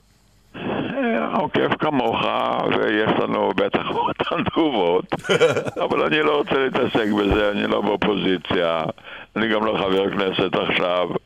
אז ברוך השם, אני קורא את העיתון, ויש לי הרגשה שכשאני גומר לקרוא את העיתון, יש לי אותה הרגשה שיש לך ג'רם. אהה. כלומר... גאווה גדולה בכנסת ישראל. אל תקרא לזה גאווה, אני הייתי מוצא, מחפש, שם אחר. אבל מה, מה ברצינות אה, אנחנו כתקשורת או לא- ציבור, כדי שזה לא, לא, תשמע. לא יהיה האופי של הכנסת הכנסת- של נבחרי הציבור, מה שאנחנו רואים? אני רוצה להגיד לך, זה, אני הייתי חבר כנסת 48 שנים. בלבד. הכנסת זה בית ספר, זה מחנך. הדור הצעיר רואה ושומע. כבר למענו אנחנו מוכרחים לנקוט שפה תרבותית. אתה יודע, תראה את הנימוסים בבית הלא בבית הנבחרים הבריטי או האמריקאי. אתה יודע, באנגלים אה, יש רק אה, חוק אחד, It's not done. יש דברים שלא עושים. בוודאי שאי אפשר להשלים עם רמאות, ודאי אפשר להשלים עם זיופים, בזה צריך לטפל בית המשפט, אבל חוץ מבית המשפט. העם צריך להגיד לנבחריו, חברים, אתם מדברים באוזני הילדים שלנו. טוב, אדוני הנשיא, לאן הנסיעה הבאה שלך בחו"ל? הנסיעה הבאה שלי תהיה כנראה לסין. אה, קרוב. כן. אתה לא מתגעגע לחיים הציבוריים, אה, מר פרס, אחרי כל כך הרבה שנים בשירות המדינה? ידידי היקר, אני חי חיים ציבוריים. שונים מאלה שלך. יש לי השקפה שונה. אבל אני לא מפסיק לרגע, מה זה חיים ציבוריים? אני מופיע כמעט כל יום, מדבר עם צעירים. אני אוהב את הדור הצעיר כמו שתמיד אהבתי. אני רואה בישראל כישרונות מבריקים לאין סוף. אנחנו צריכים חזון מפורש, ובעקבותו, ובעקבותו ביצוע. כן. שמעון פרס, אנחנו... בן גוריון תמיד טען, כן. תשפוט פוליטיקאי לפי הרקורד.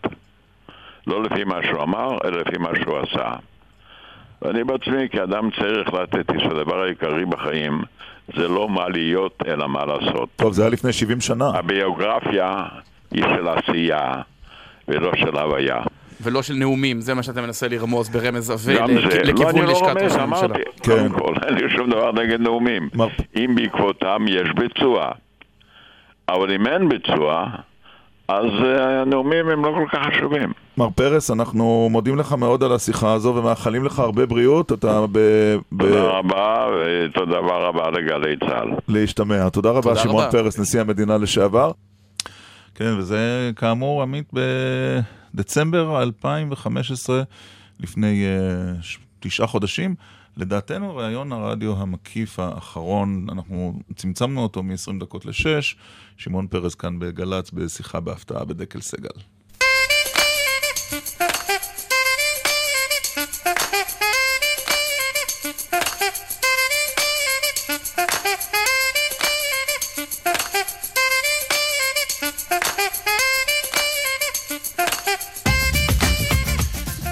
את התוכנית הזאת ערך אה, כמדי שבוע כמעט דן שחורי. הפיקו אה, רון רוזנבוים ומשי ג'רסי, על הביצוע הטכני עידו אשכנזי. עורך הדיגיטל אה, הוא יואב אה, סטולר, אחרינו אה, ספי ויועז מצד שני, אחר כך עושים ספורט. את התוכנית קטעים, או קטעים ממנה אפשר אה, לשמוע כמובן ב SoundCloud וגם אה, באתר האינטרנט של אה, גל"צ. אה, עמית, אנחנו נהיה כאן אה, בשבוע הבא בהרכב מלא. אז, אה, שבת שלום.